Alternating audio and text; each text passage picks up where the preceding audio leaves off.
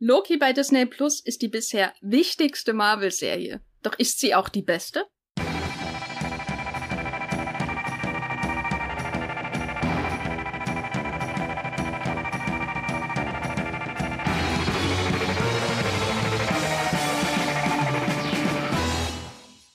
Hallo und herzlich willkommen hier bei Streamgestöber, dem Moviepilot Podcast über alles, was man so Land auf Land ab in Deutschland streamen kann. Filme, Serien, ob in der AD Mediathek oder bei Netflix, bei Amazon, bei Sky und was es sonst noch so alles an Mediatheken und Streamingdiensten da draußen gibt. Mein Name ist Jenny Jecke und ich begrüße euch ganz herzlich zu einer neuen Folge unseres wunderbaren, heute etwas grün gefärbten Podcasts, denn wir reden über Loki, die neue Disney Plus Serie. Und dafür bin ich verbunden mit der TVA von Movieplot, der Television Authority, Max Wiesler. Hallo Max, wie geht's dir? Uhu, wir reden heute über glorreiches Ansinnen. ähm, es ist äh, witzig, unser letzter gemeinsamer Podcast war im März zum Finale von WandaVision. Eine andere Zeit, eine andere Zeit. Äh, hattest du heute schon ein Nexus-Event? Äh, ich glaube noch nicht. Ich habe noch nicht das Haus verlassen. Ich denke, sobald ich die, äh, den Fuß aus der Tür setze, dann, dann kommt sofort jemand und stutzt mich aus der Timeline. ähm, ja, das ist für mich auch immer die größte Hürde. Äh, das ist wie mit dem, mit dem alten Loki in Loki im äh, Finale von Loki. ähm, so ein Fuß raus und Schluss ist ähm, Sonnenlicht nicht gut, fast so schlimm wie die TVA.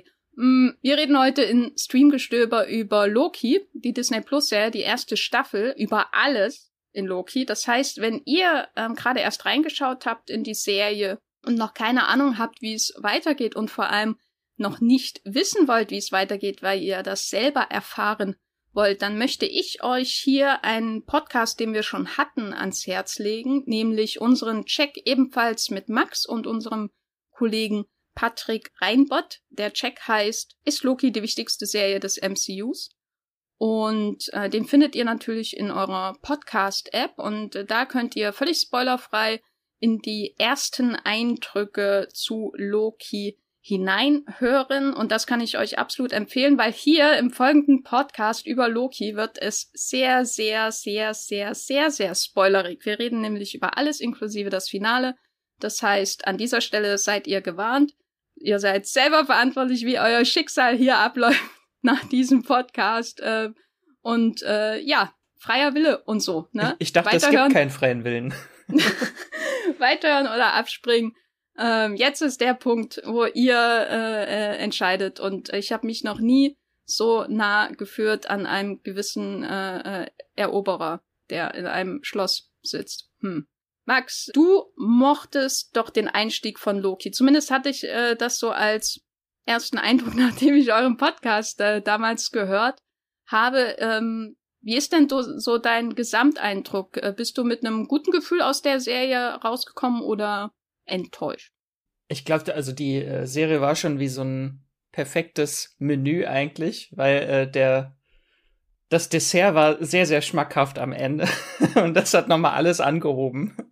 Äh, die letzte Folge, da hatte ich nochmal richtig Gänsehaut, äh, einfach weil die Fallhöhe äh, größer ist, glaube ich, als alles, was wir bisher gesehen haben. Und äh, mir hat sie sehr gefallen, die Serie. Du hast ja auch jetzt erst kürzlich äh, deinen Rewatch gestartet. Ähm, ja, wie, ja, ja. Du hast also alles äh, snackable am Stück geguckt, meine ich. Äh, war das ein anderes Gefühl? Hättest du es lieber wöchentlich geguckt oder war das ganz okay so? Nee, das war schon ganz okay so. Also so halte ich es bisher mit allen Disney Plus Serien. Also auch bei The Mandalorian warte ich in der Regel immer, bis alles ähm, durch ist und dann schaue ich es mir an. Wonder Vision und äh, ja, Falcon and the Winter Soldier, die wird vielleicht hier noch das ein oder andere Mal erwähnt werden. Und auch bei Loki, da habe ich das auch so gemacht. Und ich bin eigentlich ganz zufrieden, weil ich schon das Gefühl habe, dass es eine sehr homogene ähm, Serie ist, die eine sehr dichte Erzählung hat, wo ich, wenn ich mir vorstellen würde, ich würde eine Woche zwischendurch Pause machen, glaube ich, Angst hätte, dass ich wichtige Elemente aus den Erklärungen in der Folge davor nicht mehr so im Gedächtnis habe. Weil es ist ja nun keine Monster of the Week Folge oder so. Also die Folgen stehen nicht so stark für sich, wie das vielleicht in anderen Serien und vielleicht auch bei The Mandalorian zum Beispiel der Fall ist. Also insofern bin ich schon sehr froh, Und ich habe auch insgesamt einen positiven Eindruck. Ich muss ja an dieser Stelle für alle, die das noch nicht wissen, und ich muss das jedem erzählen, den ich treffe, egal in der, in der Realität oder in der Podcast-Welt, sagen, dass ich nicht der weltgrößte MCU-Fan bin, aber Superhelden-Geschichten sehr mag.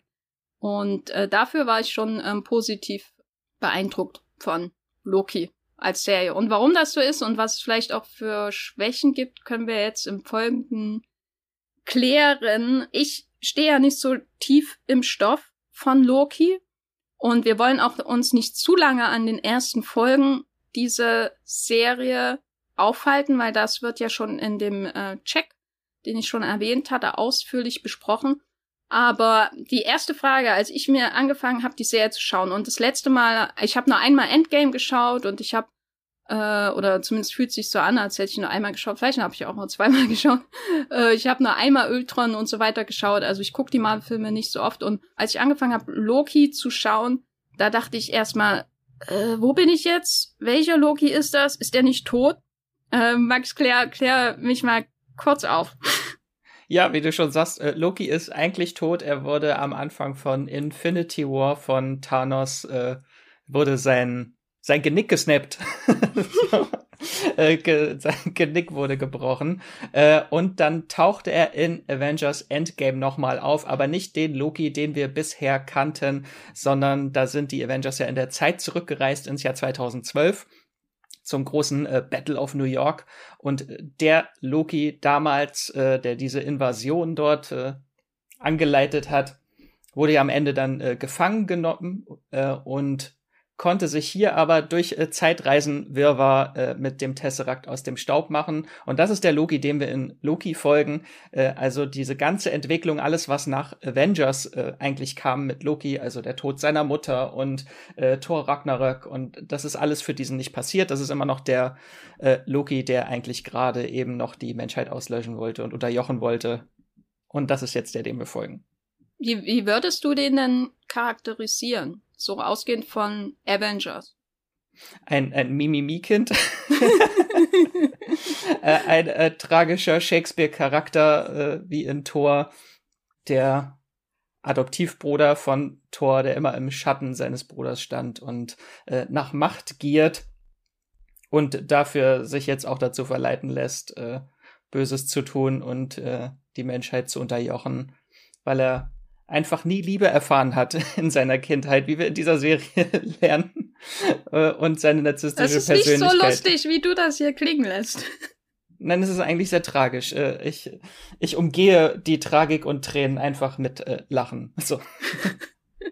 Ich muss sagen, ich bin ein großer Fan gewesen damals von Tom Hiddleston als Loki. Ich kannte ihn äh, vorher nur aus dieser Wallander-Serie mit Kenneth Brenner wo er viel lockigere Haare hat. Ich weiß nicht, was das jetzt mit dem Thema zu tun hat, aber das muss ich erwähnen. Googelt Bilder von Tom Hiddleston in Wallander und ihr werdet beeindruckt sein von seinen Haaren.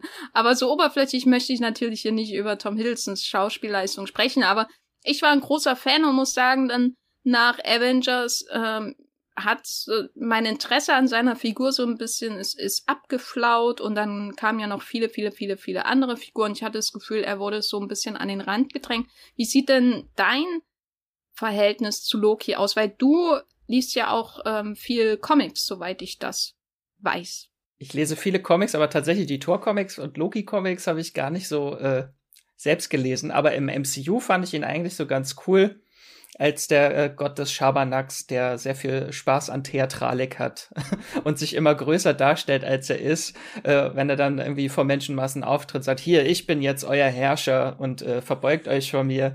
Ähm, fand ich ihn eigentlich ganz cool und hast du recht, nach Avengers wurde er dann immer so ein bisschen in den Hintergrund gedrängt. Ähm, und war oft mehr so Comic Relief, also vor allem so in Thor Ragnarök, was ja sowieso auch ein, eine Comedy ist, aber ähm, da hätte, glaube ich, mehr drin sein können. Also diesen großen Bösewicht, der er war in Avengers, da ist er nie wieder rangekommen. Also so ein bisschen hatte ich auch das Gefühl, man kratzt so oder man ist ganz nah dran, so sein Potenzial wirklich rauszuholen und dann hört es einfach auf. Das, das war so mein Eindruck bei Loki in den Kinofilmen, was ich sehr schade fand, weil ich immer noch denke, dass Tom Hiddleston einer der besten Schauspieler in dem durchaus beeindruckenden Ensemble von dem MCU, als dem Marvel Cinematic Universe Ja, und sie haben, sie haben so versucht, so eine Anti-Helden-Geschichte aus ihm zu machen, so, oh, kann er jetzt auf die Seite der Guten wechseln oder kann man ihm überhaupt nicht trauen? Hintergeht er dann doch wieder alle, die er kennt. Und äh, da hat er aber einfach nicht so die große Bühne für bekommen. Also das war ja jetzt immer nur so in anderen Filmen nebenbei abgefrühstückt. Äh, und das ist jetzt schön, dass die Serie sich voll und ganz diesem Charakter widmet und ihm neue Facetten gibt. Ja, da hatte ich auch manchmal bei den Kinofilmen das Gefühl, dass es so immer wieder dasselbe eben auch so abgeleiert wurde. Also immer diese, ja, jetzt ist er ganz nah dran, da irgendwie ein Vertrauen auch zu Thor zu finden, dass sie sich näher kommen. Dann gibt's doch wieder irgendeinen Betrug, einen falschen Tod. Da war doch irgendwas mit einem Messer, glaube ich, in, in dem Film, mit dem wir nie wieder reden sollten, nämlich Thor The Dark World oder The Dark Kingdom oder wie auch immer er dann in Deutschland letztendlich hieß und hin und her und irgendwie, ja. Ich muss aber auch sagen, ich fand seinen Tod in äh, dem Infinity War Endgame Doppel berührend und war traurig, dass er gestorben ist. Wie ist das denn jetzt äh, für dich, dass, dass das alles wieder egal ist? Weil es gibt ja jetzt wieder Loki. Ja, das ist, glaube ich, so ein Grundproblem vom MCU. Aber das kennt man ja auch aus den Comics. Also in den Comics sterben ja auch Charaktere äh, immer wieder und es gibt immer wieder spektakuläre Wege, durch die sie wieder zurückfinden und meistens wird einfach alles rebootet und dann kommen sie doch wieder. Von daher äh, bin ich das eigentlich gewöhnt, dass äh, Charaktere immer wieder kommen, wenn sie sterben. Ähm, aber da kann man sich auch generell im MCU so fragen, hat das überhaupt nach dem Ende von Loki alles noch eine Bedeutung, wenn alles nur ein kleiner Zeitstrahl von vielen ist, was wir gesehen haben bisher? Und Loki hat ja auch so die ein oder andere Szene, wo man denkt, dass jemand stirbt und dann passiert nichts.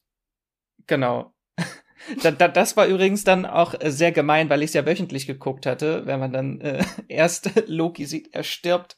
Und dann habe ich äh, das kurz äh, morgens bei der Arbeit noch geguckt und habe die Post-Credits hier nicht mitbekommen. Ich war am Boden zerstört, dass er äh, tot ist. und dann noch schnell äh, beim Googlen gemerkt, oh, Mist, da kommt noch was.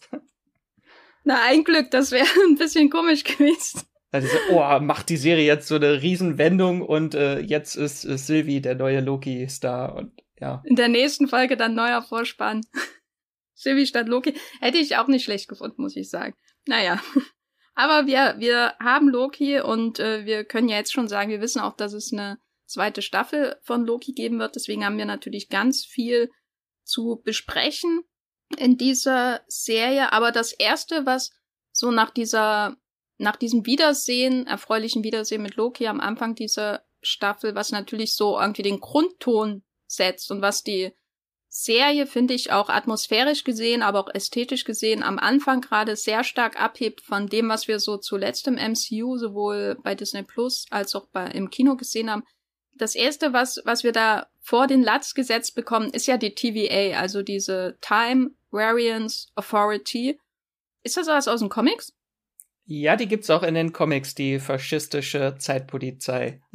Die gibt's, glaube ich, auch schon äh, recht lange. Ich weiß gar nicht, ob seit den 50ern oder seit den 60ern, also die gibt's schon sehr lange.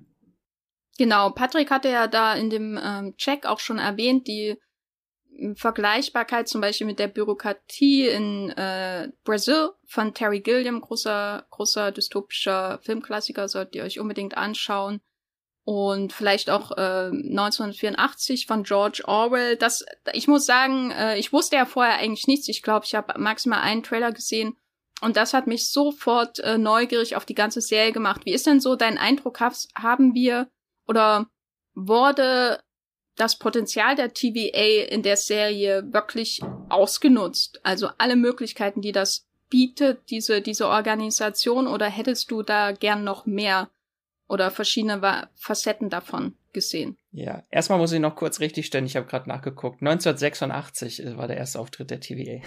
habe ich mich nur um drei Jahrzehnte verschätzt. kann äh, passieren. Kann passieren. Ich hätte tatsächlich gerne noch mehr gesehen äh, von der TVA. Vielleicht liegt das auch daran, dass wir Deutsche sind und sowieso Bürokratie, dafür sind wir ja bekannt, da wollen wir gerne mehr von sehen. Dieser bürokratische Verein über die Zeit. Du, du sprichst bitte noch für dich. äh, und äh, ja, hätte ich gerne mehr gesehen. Das ist natürlich immer der Fokus auf Loki gewesen, aber ich hätte gerne mehr erfahren, es wurde ja so angedeutet, dass auch verschiedene andere Charaktere aus dem MCU, die wir schon kennen, schon dort gewesen sind. Das sehen wir auch anhand dieser ganzen äh, Infinity-Steine, die da in der Schublade liegen. Da hätte ich mir vielleicht so ein paar mehr Gastauftritte gewünscht, äh, dass bekannte Figuren irgendwo im Hintergrund mal rumlaufen, dass wir da mehr von erfahren oder dass wir auch mehr in einzelne Zeiten springen. Da haben wir auch gar nicht so viel gesehen, wie ich mir erhofft hatte. Ja, das äh, muss ich, glaube ich, auch unterstreichen. Also nicht, dass ich unbedingt mehr Bürokratie sehen will, weil ich muss sagen, dieser Einführungsprozess von Loki in der in die TVA und was er da alles so durchmachen muss, hat mich sehr stark an meinen Besuch im Impfzentrum in Berlin-Tegel erinnert. ähm, so alle Stationen, die man da durchläuft. Äh, das, das war sehr seltsam, das nochmal so zu sehen in, in einem anderen Farbton. Wird man da auch, äh, explodiert man da auch, wenn man äh, ein Roboter ist, oder? Also mein Arm ist hinterher auf jeden Fall äh, gefühlt explodiert. aber es ist wieder alles in Butter, genau. Impft euch, danke. So, ähm, nein, aber ja, also was ich vorher mir so vorgestellt hatte, war eben schon sowas in Richtung des Doctor Who von dem MCU. Also, dass man wild durch die Zeiten ähm, springen kann mit einer Figur, die unberechenbar ist, äh, ähm, vielleicht auch ein bisschen exzentrisch, komisch, äh, aber auch unerwarteten Ernst mitbringt, eben Loki. Und das ist eben bei Doctor Who auch so, oder zumindest die Staffeln, die ich gesehen habe, das, was, was das so spannend macht, sowohl die Möglichkeiten im ganzen Universum äh, und auch auf allen möglichen Zeitlinien, als auch eben die Hauptfigur und äh, die Begleiter von ihm als die Companions, die dann immer natürlich viel, viel äh, interessante äh, Dialogabreibungen auch bieten. Und da muss ich sagen, war es für mich dann doch etwas schnell begrenzt auf wenige Schauplätze. Also ich hätte zum Beispiel auch gern mehr von den Pompeii gesehen oder ähnliche äh, Momente in der Geschichte. Ich meine, alles ist ja möglich und du hast ein Disney-Budget. Also da frage ich mich schon, mh, hm, haben sie da nicht äh, was verschenkt einfach? Oder bin ich da zu weit weg von den Notwendigkeiten der Story? Wie Story, wie, wie, wie siehst du das? Das ist zumindest das, was ich der äh, Serie im Nachhinein zugute halte, dass sie wirklich von Folge zu Folge so eine Erwartung aufgebaut hat, dass man denkt, was für eine Serie das ist, die man gerade guckt. Und äh, dann am Ende kommt immer irgendein Twist und sie dreht sich in eine komplett andere Richtung. Ich dachte auch am Anfang, das wird jetzt so ein Procedural und da äh, reisen sie von Apokalypse zu Apokalypse und dann wird das, äh, dreht sich das immer in, in eine komplett andere Richtung. Das fand ich aber sehr faszinierend. Ist natürlich, kann man natürlich bei, nach jeder Folge sagen, oh, ich hätte gern die Serie gesehen. Ja, ich bin auf jeden Fall froh, dass es kein Procedural gewesen ist. Weil, ähm, es gibt ja dann, also der, das, was den Plot letztendlich losstößt, sind ja die Ermittlungen von Mobius, gespielt von Owen Wilson, der quasi einen Serienkiller suchen muss der rumläuft wie der Killer aus Ich weiß, was du letzten Sommer getan hast. Oder, naja, ein bisschen abgewandelt der Zodiac Killer, wenn er im Regen steht. So. Oder sowas in der Art. Also sehr, sehr gruselige Gestalt. Das ist das, was in den ersten zwei Folgen da zu sehen bekommen. Eine, eine, also ich fand das wirklich ultra gruselig, was da passiert ist. Ne? Mit äh, den armen Agenten, die da von dieser mysteriösen Gestalt gekillt werden, wo man dann eben erfährt, aha, das ist auch ein Loki. Aber gleichzeitig dachte ich, oh je, sind die dann jetzt in jeder Folge irgendwie in einer anderen Zeit an einem Tatort und knien nieder und teilen sich Theorien äh, oder sowas in der Art? Und da muss ich sagen, ein Glück, dass das nicht passiert ist. Ein Glück, dass wir Sylvie getroffen haben. Ähm, wie, wie findest du denn den Übergang zwischen, oh mein Gott, da ist der große Bösewicht, der einfach Leute verbrennen lässt und, oh, Loki hat jemanden der ihn versteht. Ähm, ging tatsächlich mir ein bisschen schnell, so diese Wandlung von wow, das ist eine Zeitreisekillerin und dann in der nächsten Folge haben sie sich schon fast lieb und erzählen sich ihren tiefsten Schmerz.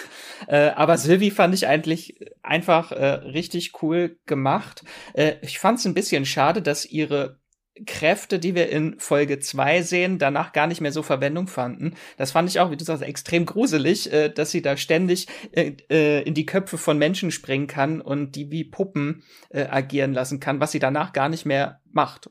Also sie verzaubert, ich weiß nicht, heißt, heißt es glaube ich so im Deutschen, da heißt ja enchant im Englischen, äh, dass sie so in die Gedanken von anderen eintaucht. Das macht sie noch ein paar Mal, aber dass sie wirklich so Menschen wie äh, fleischgewordene Marionetten manipuliert, das haben wir nur in der zweiten Folge gesehen. Das fand ich ein bisschen schade, hätte ich auch gerne mehr von ihren coolen Kräften gesehen. Ähm, aber ich fand das ganz interessant. Das macht ja auch das MCU sehr oft, dass sie das ist ja nie eine direkte Comic-Adaption. Das wird ja immer nur so, es basiert ja immer nur lose auf verschiedenen Geschichten und hier haben sie auch zwei Marvel-Figuren miteinander verschmolzen, was sie auch gerne machen. Ähm, und hier haben sie dann Lady Loki und Sylvie Lashton, aka Enchantress, das ist so eine Marvel-Hexe, haben sie miteinander verschmolzen. Deswegen war ich mir auch lange nicht sicher. Bis zur fünften Folge habe ich, oder vierten Folge habe ich ihr auch einfach nie geglaubt, wenn sie sagt, dass sie Loki ist. Ich, nein, nein, sie will ihn bestimmt nur hinters Licht führen. Sie ist bestimmt eine ganz andere Person, äh, weil diese Enchantress in den Comics äh, auch war ein junges Mädchen, das von Loki äh, Kräfte bekommen hat, das aber nicht wusste und dann aufgewachsen ist in dem Glauben, dass sie äh, eine Asin ist und äh, auch Superkräfte hat. Und dann kam später die große Enthüllung, dass sie das alles nur ein Experiment von Loki äh, war, der mal sehen wollte, wie es ist, wenn er einem Menschen übernatürliche Kräfte gibt. Ähm, fand ich aber äh, ganz, ich fand ihre Figur einfach toll in der Serie und fand es super, wie sie das so verschmolzen haben, die weibliche Version von Loki. Du hast ja bei Moolplot einen Artikel darüber geschrieben, was es bedeuten könnte für das MCU, wenn Loki wirklich genderfluid ist.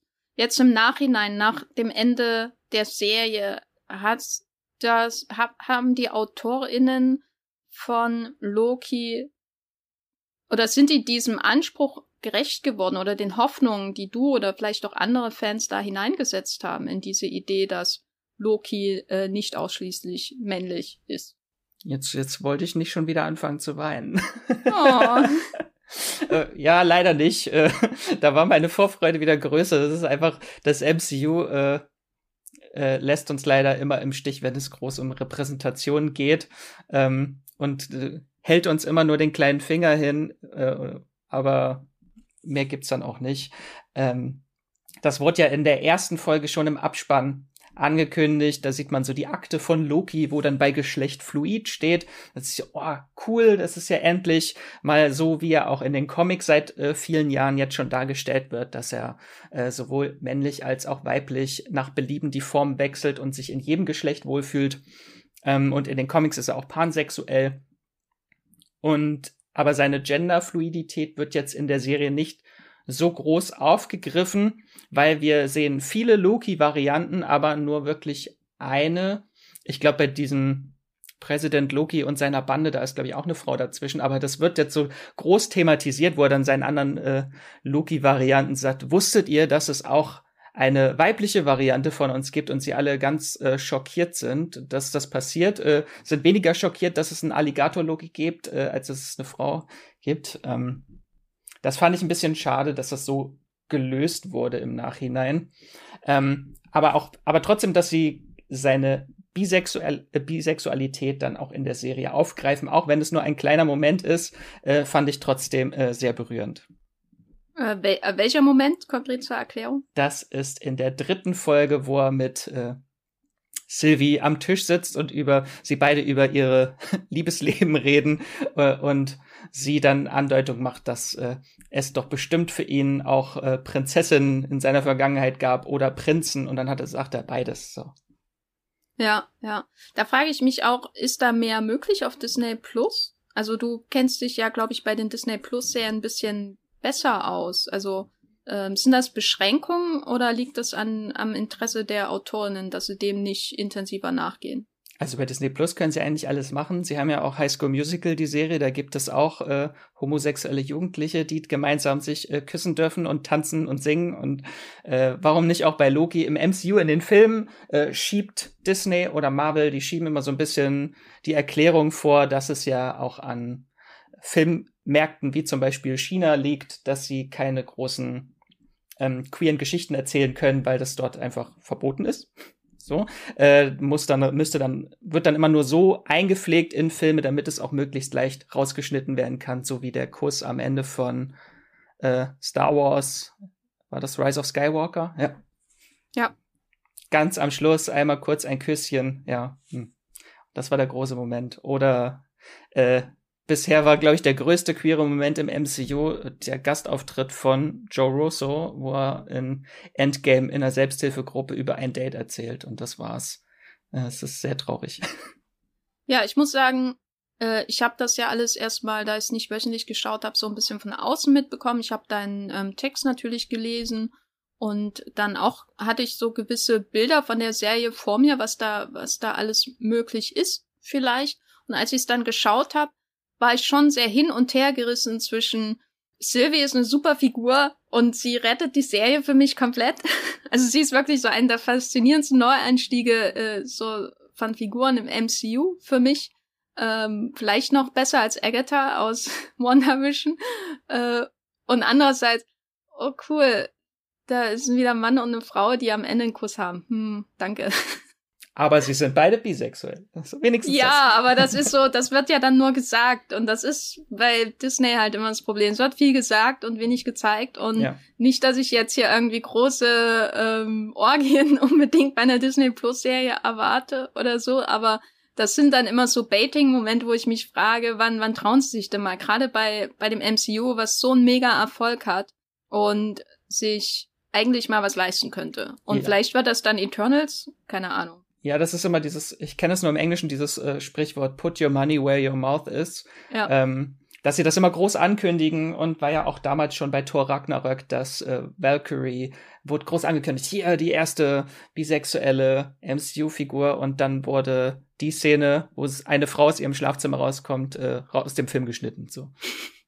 Ja, es ist schon ein bisschen traurig. Ähm, wir können weiter hoffen, aber ich muss auch sagen, Sophia die Martino, die Sylvie gespielt hat, das, das ist alles nicht abträglich, was ihre Darstellung angeht. Ich finde sie dafür, dass, also ich kannte sie vorher gar nicht. Ich habe sie die ganze Zeit mit, mit jemand anders, glaube ich, verwechselt, bis ich sie gegoogelt habe. Und ich war wirklich sehr, sehr beeindruckt, wie souverän sie da einsteigt und auch ähm, wie gut äh, sie Tom Hiddleston komplementiert, also die unterschiedlichen Aspekte, die dann hier so zusammen knallen. Also sie ist ja wes sie ist ja wesentlich kühler auch in ihrer Planung als er, also sein Loki sozusagen, die beiden Lokis, wir reden über die, oh Gott, das ist so verwirrend.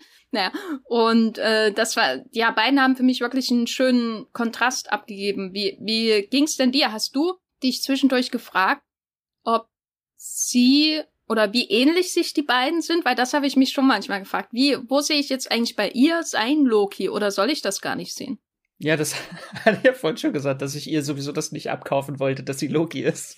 ähm, Habe ich dann aber nachher, äh, man hat das schon auch so in den Kämpfen manchmal gesehen, wenn sie dann äh, plötzlich sich gegenüberstehen und gerade die gleiche Pose machen, da merkt man, dass sie gleich sind. Aber sonst sind sie eigentlich komplett unterschiedlich, weil sie als Kind äh, äh, als kleines Kind in Asgard schon aus ihrer Zeit rausgerissen wurde und das ganze Leben auf der Flucht vor der TVA war und er hat dieses privilegierte Leben als junger Prinz äh, in Asgard äh, gelebt. Von daher sind sie eigentlich schon in der Entwicklung komplett verschieden. Aber es gibt dann immer so kleine Momente, wo sie sich dann doch äh, selbst sind und allein dadurch, dass sie alleine aufgewachsen ist, dass sie niemandem vertrauen kann. Das ist ja auch ein großes Ding in der Serie. So Vertrauen ist immer so ein großer Aspekt, wenn es um Loki geht. Kann man ihm vertrauen? Kann er überhaupt jemandem vertrauen? Und das sind so, das führt die beiden da zusammen. Das sagen sie auch, glaube ich, in jeder Folge einmal, oder? Ja, sagen sie auch am, am Ende. Du kannst Neben nicht vertrauen und mir kann man nicht vertrauen. Saris, ja, wird nix. Neben For All Time, Always ist das, glaube ich, das, was ständig wiederholt wird äh, in der Serie. Und dann habe ich irgendwie danach in Falcon and the Winter Soldier reingeschaut und das war auch irgendwie gleich in jeder zweiten Folge und ich dachte, oh, bitte, könnt ihr euch nicht mal was anderes ausdenken. Wem kann man noch vertrauen? Oh ja, endlich fragt mir jemand was Originelles. Naja. Ähm, aber Sylvie ist ja nicht die einzige, die Loki so ein bisschen damit dazu zwingt, sich mit sich selbst auseinanderzusetzen, also unser Loki, Hiddleston Loki, ähm, sich mit sich selbst auseinanderzusetzen, mit den Motiven hinter seinen Taten, ähm, sondern vielleicht eine fast noch wichtigere Rolle, glaube ich, so für den frühen Erweckungsmoment, wo er merkt, was, was geht denn eigentlich in seinem Kopf ab? Und wäre eine Therapie nicht mal schlecht, äh, also nicht mal, nicht mal sinnvoll, eine frühe Figur, die dann ein bisschen irgendwie zur Seite gedrängt wird und dann wiederkommt, ist Morbius, äh, gespielt von Owen Wilson. Und da haben wir ja am Anfang so die Aussicht auf einen Buddy Cop Movie oder sowas in der Art. Äh, was hältst du von Mobius? Ich fand ihn cool und fand es ein bisschen schade, dass dieser ganze Buddy-Aspekt nur bis zum Ende von Folge 2, bis Loki dann abhaut, wirklich äh, drin war weil er für diese, weil er für die TVA arbeitet und alle möglichen Loki-Varianten äh, kennt. Äh, er weiß, was ein Loki ist und wie ein Loki tickt und unser Tom Hiddleston Loki, der glaubt noch daran, dass er sich ändern kann, dass er selbstbestimmt ist, dass er freien Willen hat und dann langsam gebrochen wird und äh, merken muss, dass äh, Lokis doch immer nach dem Schem gleichen Schema ablaufen und sich in einem tragischen Loop befinden der Entwicklung und immer alleine enden. Das ist schon wieder traurig. Ja, ja, ja traurig, traurig. Äh, ich muss auch sagen, mh, mm, ich war überrascht, wie viel geredet wird in der Serie und vor allem wird ja am Anfang auch viel geredet zwischen äh, Owen Wilson und Tom Hiddlestons Figuren und das verschiebt sich dann später und am Ende kommt dann natürlich noch eine ganz wichtige Figur rein, die noch mal extra viel redet. Mm, muss aber, muss, muss dabei aber auch zugestehen, obwohl ich kein Fan von Exposition bin, also diesem Infodumping, diese, ach, das musst du jetzt alles lieber Zuschauer über die Story wissen, damit du dann den Rest verstehst und so.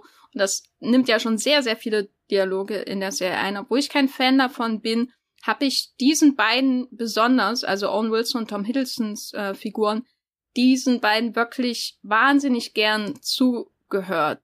Ich glaube, das liegt daran, dass Owen Wilson super relaxed ist, chill, irgendwie so äh, sich von nichts in Unruhe bringen lässt, wenn wenn er mit diesem äh, God of Mischief spricht, äh, spricht als als äh, Mobius und Tom Hiddlestons Loki als schon sehr sehr aufgedreht ist gerade am Anfang. Ich habe das Gefühl, er, er ähm, beruhigt sich dann ein bisschen, sobald er weiß, mit was er dann eigentlich hier hantiert, also vor allem sobald er dann Sylvie trifft natürlich. Aber das komplementiert sich so schön, diese beiden Kontraste, wenn die äh, mit einem Salat in der Mitte aufeinandertreffen. Das ist schon eine der Stärken der Serie. Wie, wie siehst du das? Hattest du zwischendurch das Gefühl, ach, jetzt können sie auch mal zur Tat schreiten? Ich habe mich da sehr schnell dran gewöhnt. Es ist ja auch immerhin, es ist eine Serie. Und was, warum gucken wir Serien? Weil Menschen reden. So. ähm, aber wie du eben schon sagst, das, das, hat die Serie auch wirklich gut gemacht und sie hatte ja sehr viel Exposition in den ersten zwei Folgen, äh, die erzählt werden musste, weil so ein komplett neues Konstrukt im MCU aufgebaut wird mit diesen äh, Zeitreisen und hier gibt's noch eine Zeitpolizei und äh, das war einfach so viel Information und Regeln, die erklärt werden mussten. Das fand ich eigentlich ganz cool gemacht und wie in der ersten Folge gibt's dann dieses schöne animierte Video von der kleinen süßen Uhr Miss Minutes, wo sie uns dann das Multiversum erklärt.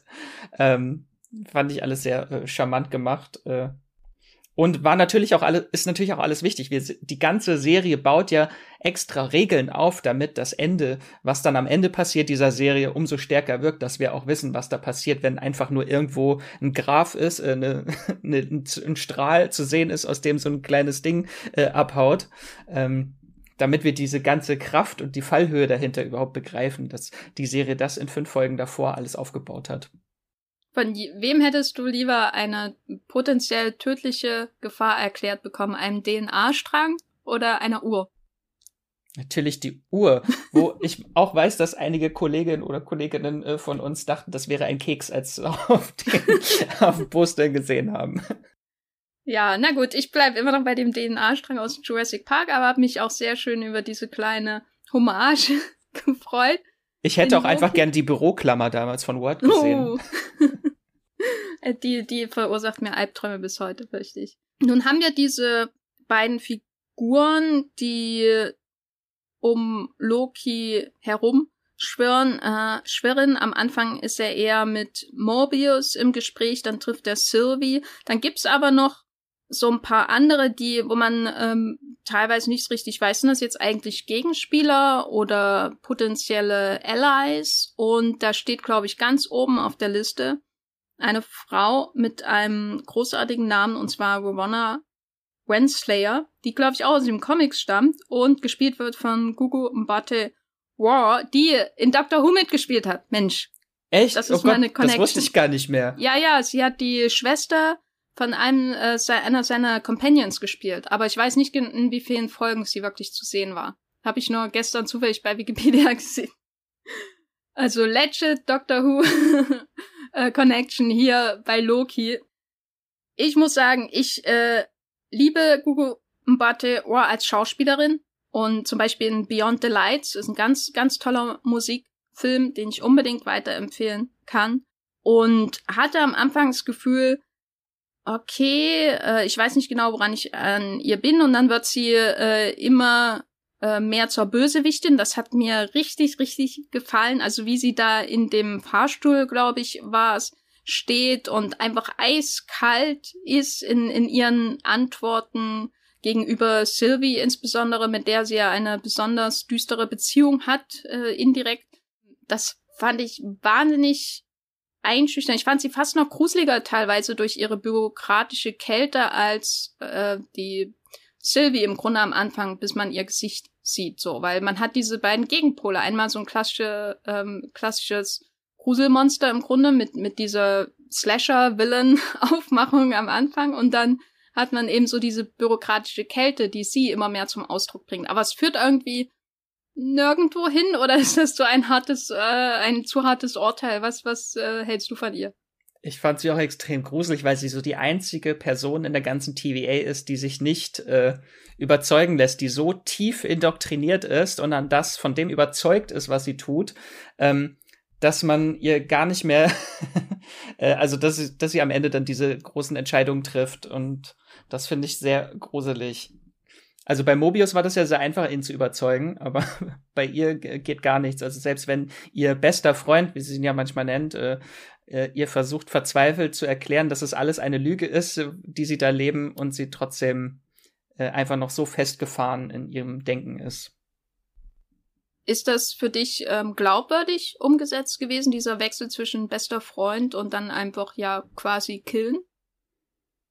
Mm, ja, also sie steht ja halt über den Dingen äh, und sie lässt sich dann nicht von Emotionen lenken, sondern einfach nur von ihrem fanatischen Glauben an irgendeine unsichtbare Macht, die hier über allem steht.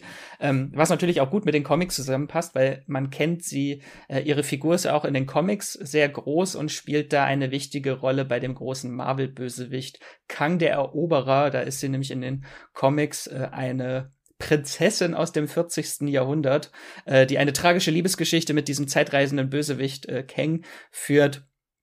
Und die Serie ist natürlich jetzt keine Adaption ihrer Geschichte, sondern einfach soll so ein bisschen ihre Origin-Story erzählen. Hatte auch Gugu Mbata Raw in Interviews gesagt, dass es ähm, so eine Art Origin-Story von der Ravonna, die vielleicht später man kennenlernt, äh, erst ist.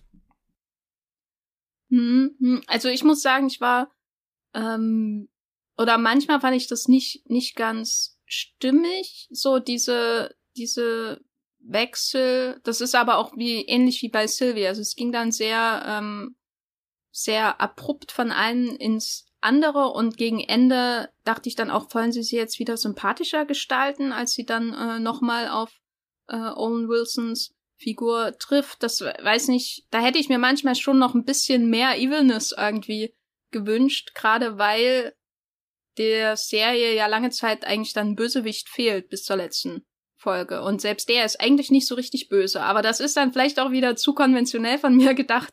Aber ja, manchmal hätte ich mir schon gewünscht, dass man sich mehr in ihre Kälte hineinhängt, mehr, äh, dass sie mehr Raum bekommt, so das auch auszuleben, schauspielerisch gesehen. Und nicht immer nur diese kurzen Momente. Und dann muss wieder der Plot vorangebracht werden. Äh, Gerade ihre Konfrontation mit Sylvie, als sie sich da versteckt hätte, eigentlich noch so viel mehr da rausgeholt werden können, äh, auch aus der Backstory von Sylvie, die ja von ihr letztendlich vorangetrieben wurde, weil sie, äh, also die Ravenna, sie das entschieden hat, dass Sylvie da rausgeholt wird, im Grunde, äh, und gepunt äh, werden soll, was dann glücklicherweise nicht passiert, glücklicherweise für ganz Loki als Serie. Und das war alles immer so kurz, aber das sind halt auch nur sechs Folgen, also ja. Ich hoffe, dass wir da in der zweiten Staffel noch mehr von zu sehen bekommen. Weil ich, ich finde es ganz interessant, wenn ich jetzt mal äh, zurückblicke auf die Serie, ist, glaube ich, äh, Ravonna Renslayer mehr Loki als Loki und Sylvie. Also sie äh, ist eher hinterlistiger und nicht zu trauen. Ihr ist nicht zu trauen. Das sieht man ja. halt in dieser Konfrontation mit Sylvie, wo sie dann äh, vorgibt, ihr zu helfen, nur um sie das Licht zu führen, damit sie sie doch einfangen kann. Ja, ich glaube, deswegen ist sie auch so schwer greifbar dann gegen Ende, weil man ständig nicht, oder, oder ich wusste zumindest nie, woran ich bei ihr in, bin. Mhm. Und, und das ist natürlich auch das, das Spannende an der ganzen Sache.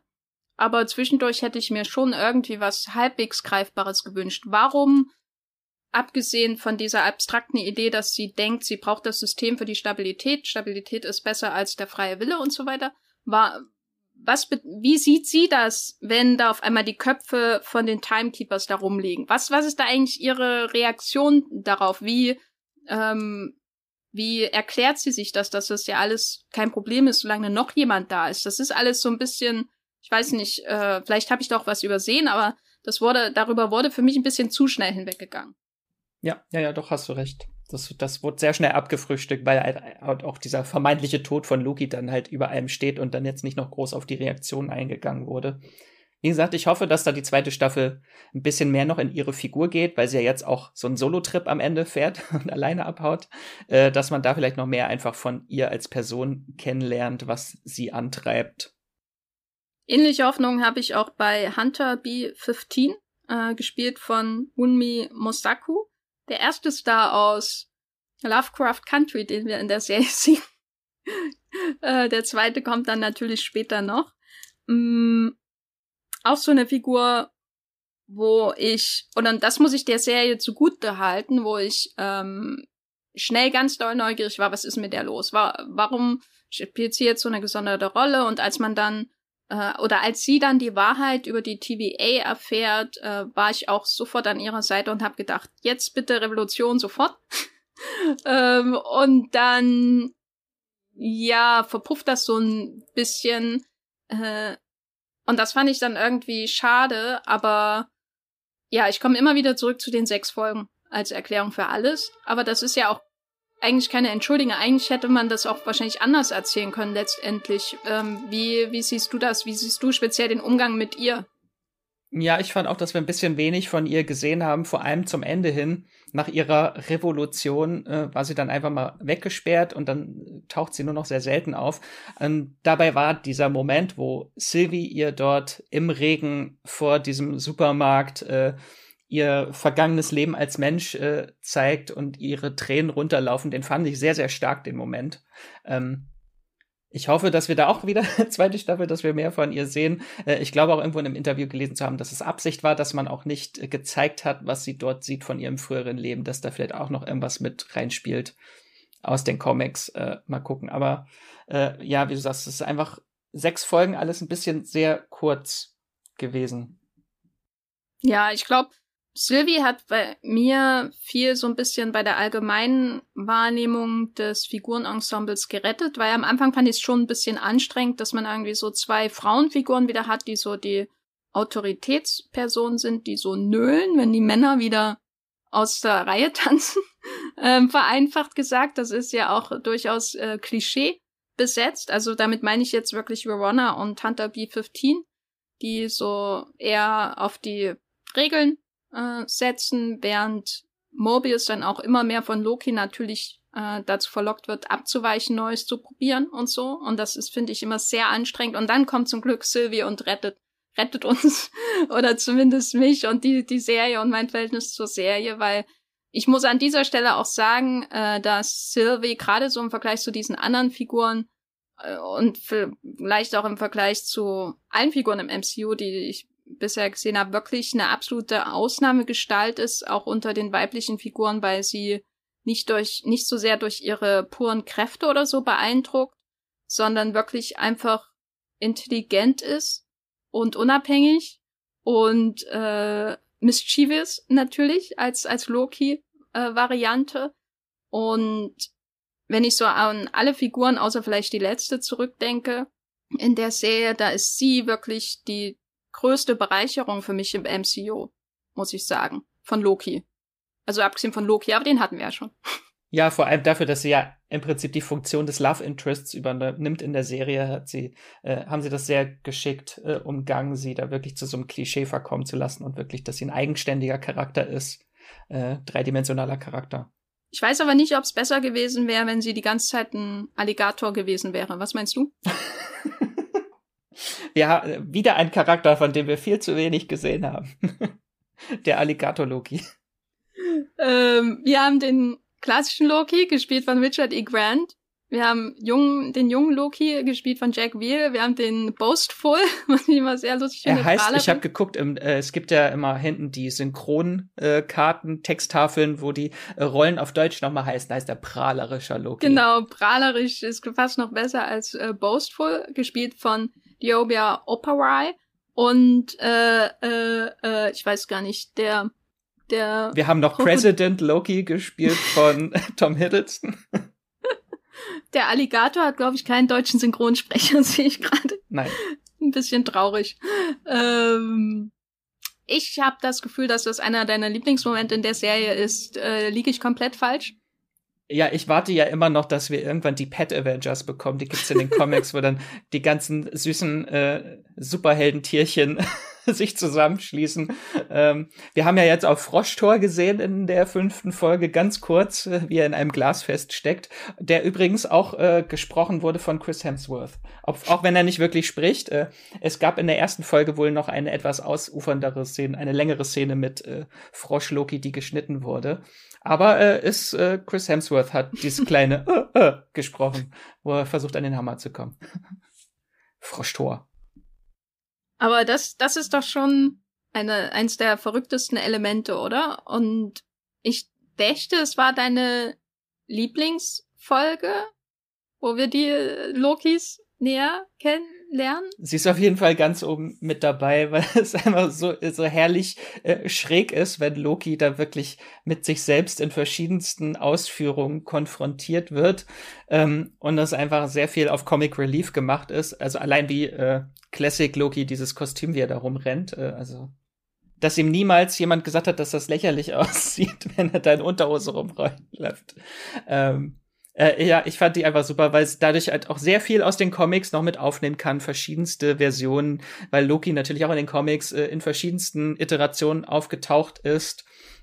Und etwas, was es in den Comics gibt, was es im MCU nicht gibt, dass er ja auch immer wiedergeboren werden kann.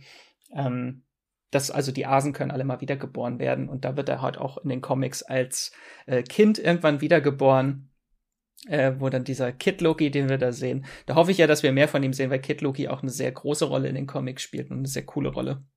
Ich muss sagen, ich war durch diese ganze Idee der möglichen Multiversen, Zeitstrahlen und der äh, Varianten komplett verwirrt und konnte mir auch nicht so richtig erklären, wie es jetzt dazu kommt, dass oder was muss passieren, dass in einer parallelen Welt ein Krokodil oder ein Alligator zu Loki wird mit dem Helm sogar.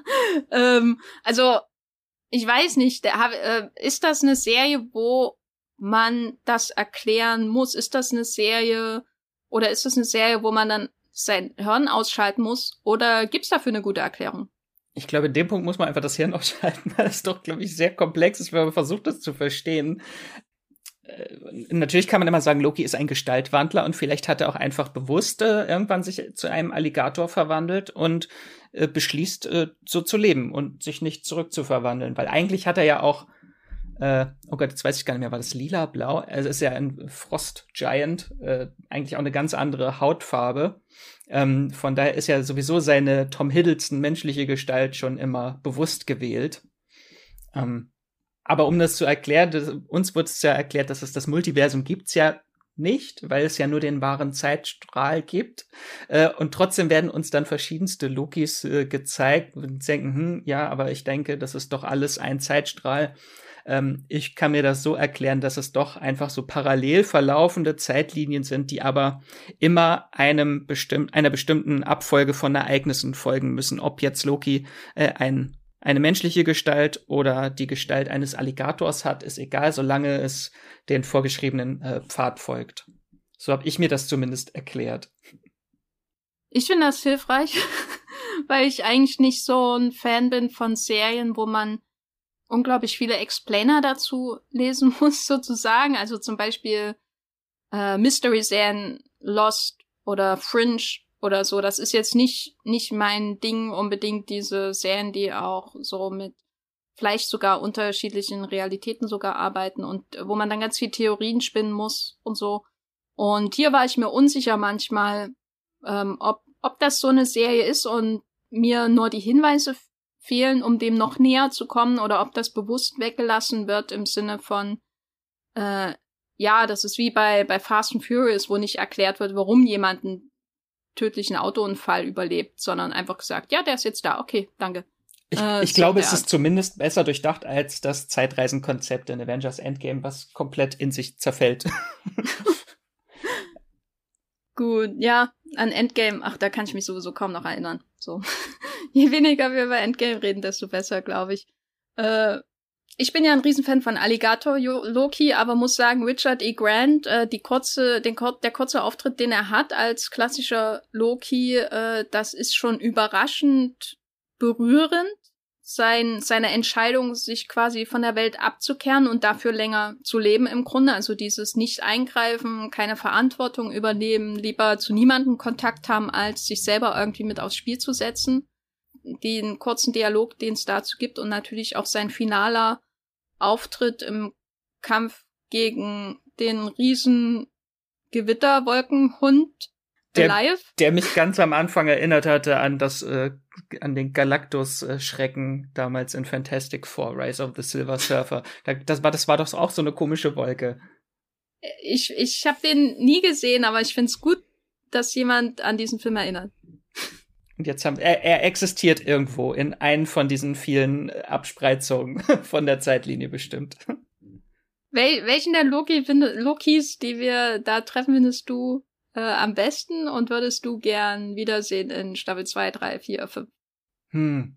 Also von Alligator Loki, ich äh, finde ihn einfach unglaublich putzig. Äh, aber ich glaube nicht, dass er jetzt viel als Charakter hergibt. aber er beißt Hände ab. Also wirklich, das ist doch das, das Beste, was in der ganzen Serie passiert. Ja, ähm, ich hätte gerne mehr von Classic Loki gesehen. Äh, vom klassischen Loki. Aber ich, ich hoffe einfach, dass äh, Kid Loki wiederkommt. Der, der ist ja einfach irgendwann verschwunden, äh, verabschiedet sich in der Folge und wird dann nicht mehr gesehen. Da hoffe ich, dass wir ihn noch mal wiedersehen.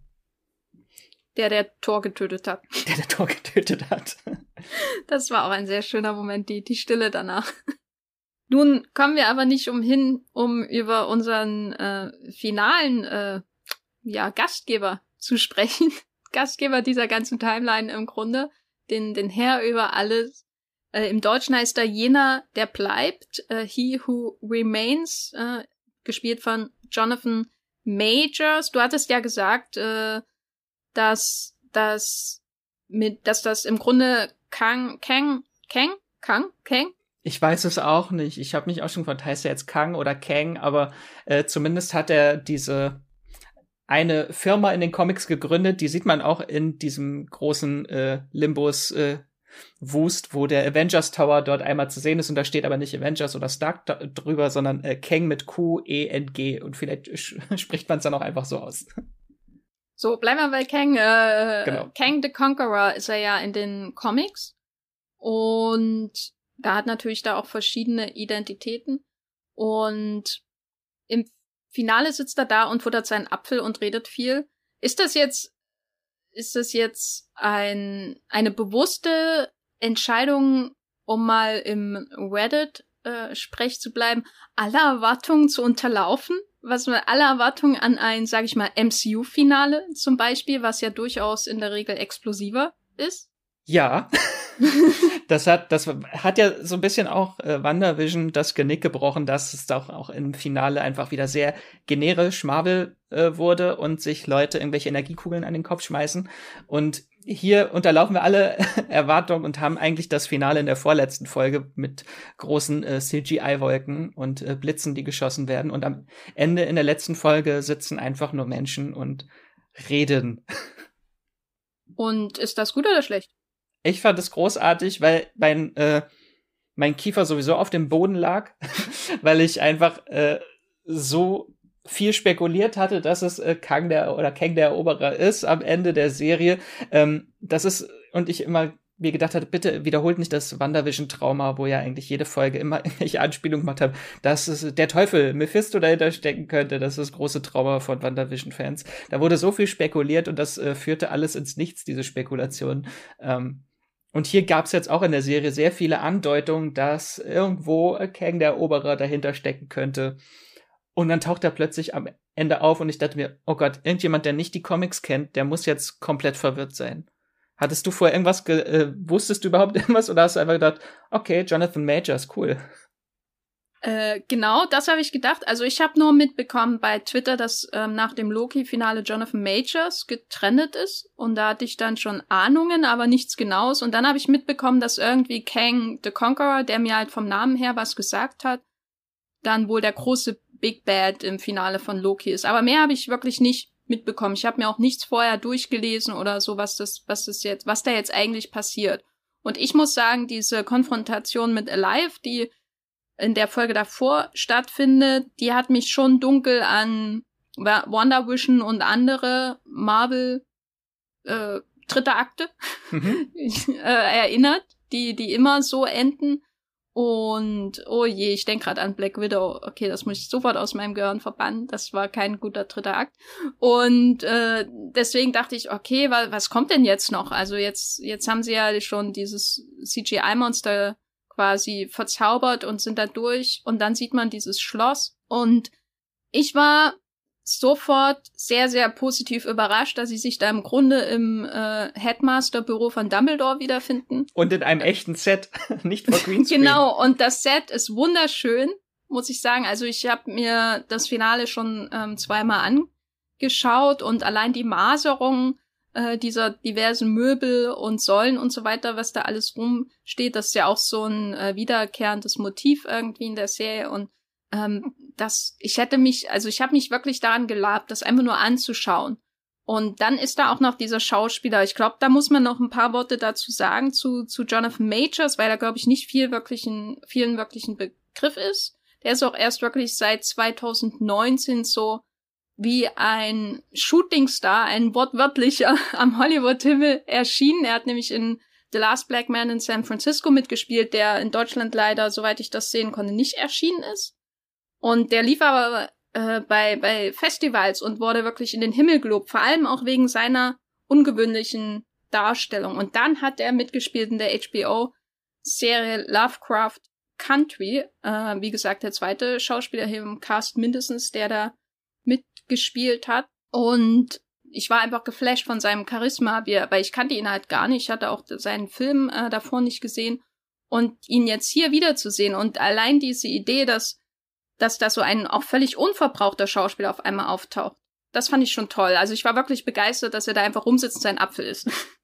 Ja, und vor allem auch ungewöhnlich für das MCU, weil sie ja für die er ist ja jetzt der nächste, wahrscheinlich der nächste große Bösewicht, der uns die nächsten zwei, drei Phasen vielleicht beschäftigen wird vom MCU. Und sonst werden im MCU die große Bösewicht ja immer mit großen Kalibern besetzt, ähm, mit alteingesessenen Stars und äh, selten mit äh, Shooting Stars. Ja, das ist so, oder, oder nach Catherine Hahn wirklich der nächste Casting-Coup, finde ich. Also ich meine, Catherine Hahn war natürlich für, für Wonder, Wonder eine absolut bekannte Schauspielerin in bestimmten Kreisen und so, gerade wenn man viele ähm, Komödien natürlich schaut oder Indie-Filme oder so. Und das Casting dort war natürlich interessant, weil sie irgendwie immer da ist und man aber ähm, erst spät merkt, wie wichtig sie eigentlich für die Story ist. Man, man hat, man kennt ihr Gesicht, man nimmt sie da an als Nachbarin und dann auf einmal wird man überrumpelt, was, was ihre Figur, Figur wirklich für, für eine Rolle spielt in der ganzen Story. Und bei ihm ist das ja ganz, ganz anders. Also ihn sieht man ja die ganze Zeit nicht. Mal sein, du hast ja schon gesagt, du hast die ganze Zeit spekuliert, dass Kang eine, eine Rolle spielen wird, weil es ganz viele Andeutungen gibt, die da zum Beispiel wären. Also die, die größte Andeutung natürlich, dass er auftauchen könnte, ist natürlich, dass Jonathan Majors schon eine ganze Weile besetzt ist. Äh, also es war schon bekannt, dass er ins MCU kommt, äh, weil er in Ant-Man and the Wasp Quantum Mania, oh Gott, dass ich das aussprechen kann, äh, schon besetzt wurde als Bösewicht. Ähm, und da haben natürlich viele vermutet, dass er Kang, Kang der Eroberer spielt. Ähm, aber es hat niemand, glaube ich, wirklich gedacht, dass er schon so früh jetzt äh, auch in Loki schon zu sehen ist. Äh, vielleicht ist das die Erklärung, warum seine Besetzung schon lange, lange, äh, viele, viele Monate, bevor überhaupt äh, Ant-Man 3 gedreht wird, schon bekannt war. Aber sonst fängt das schon gleich in der ersten Folge an. Natürlich allein die TVA und wir haben Ravonna Renslayer. Das sind alles Sachen, die auch in dem Comics äh, sehr eng verbandelt sind mit Kang, beziehungsweise muss ich einmal kurz sagen, nicht, dass wir aber noch was Falsches erzählen, sich jetzt irgendein Marvel-Comic-Fan aufregt, äh, den, den wir am Ende von Loki sehen, das ist natürlich nicht äh, Kang der Eroberer, das ist äh, jener, der bleibt. äh, Kang der Eroberer ist dann einer oder andere Varianten von ihm. Das ist natürlich eine Person. In den Comics heißt sie Nathaniel Richards und von ihm gibt es viele Varianten. Und eine davon oder mehrere davon sind natürlich auch äh, Kang der Eroberer. Und es gibt auch eine ältere Version von Nathaniel Richards, die heißt Immortus und die ist am ähnlichsten mit dem jener, der bleibt, den wir am Ende sehen. Der trägt auch dieses schöne lila Gewand ähm, und hat sich da in seinem äh, Schloss im Limbo, hat es sich da zurecht gemacht. Ähm, aber äh, genau, und dann haben wir in der ersten Folge, kommt auch ganz am Ende diese eine Waffe, die wir da sehen. Das wird gesagt, hier Technologie aus dem dritten Jahrtausend.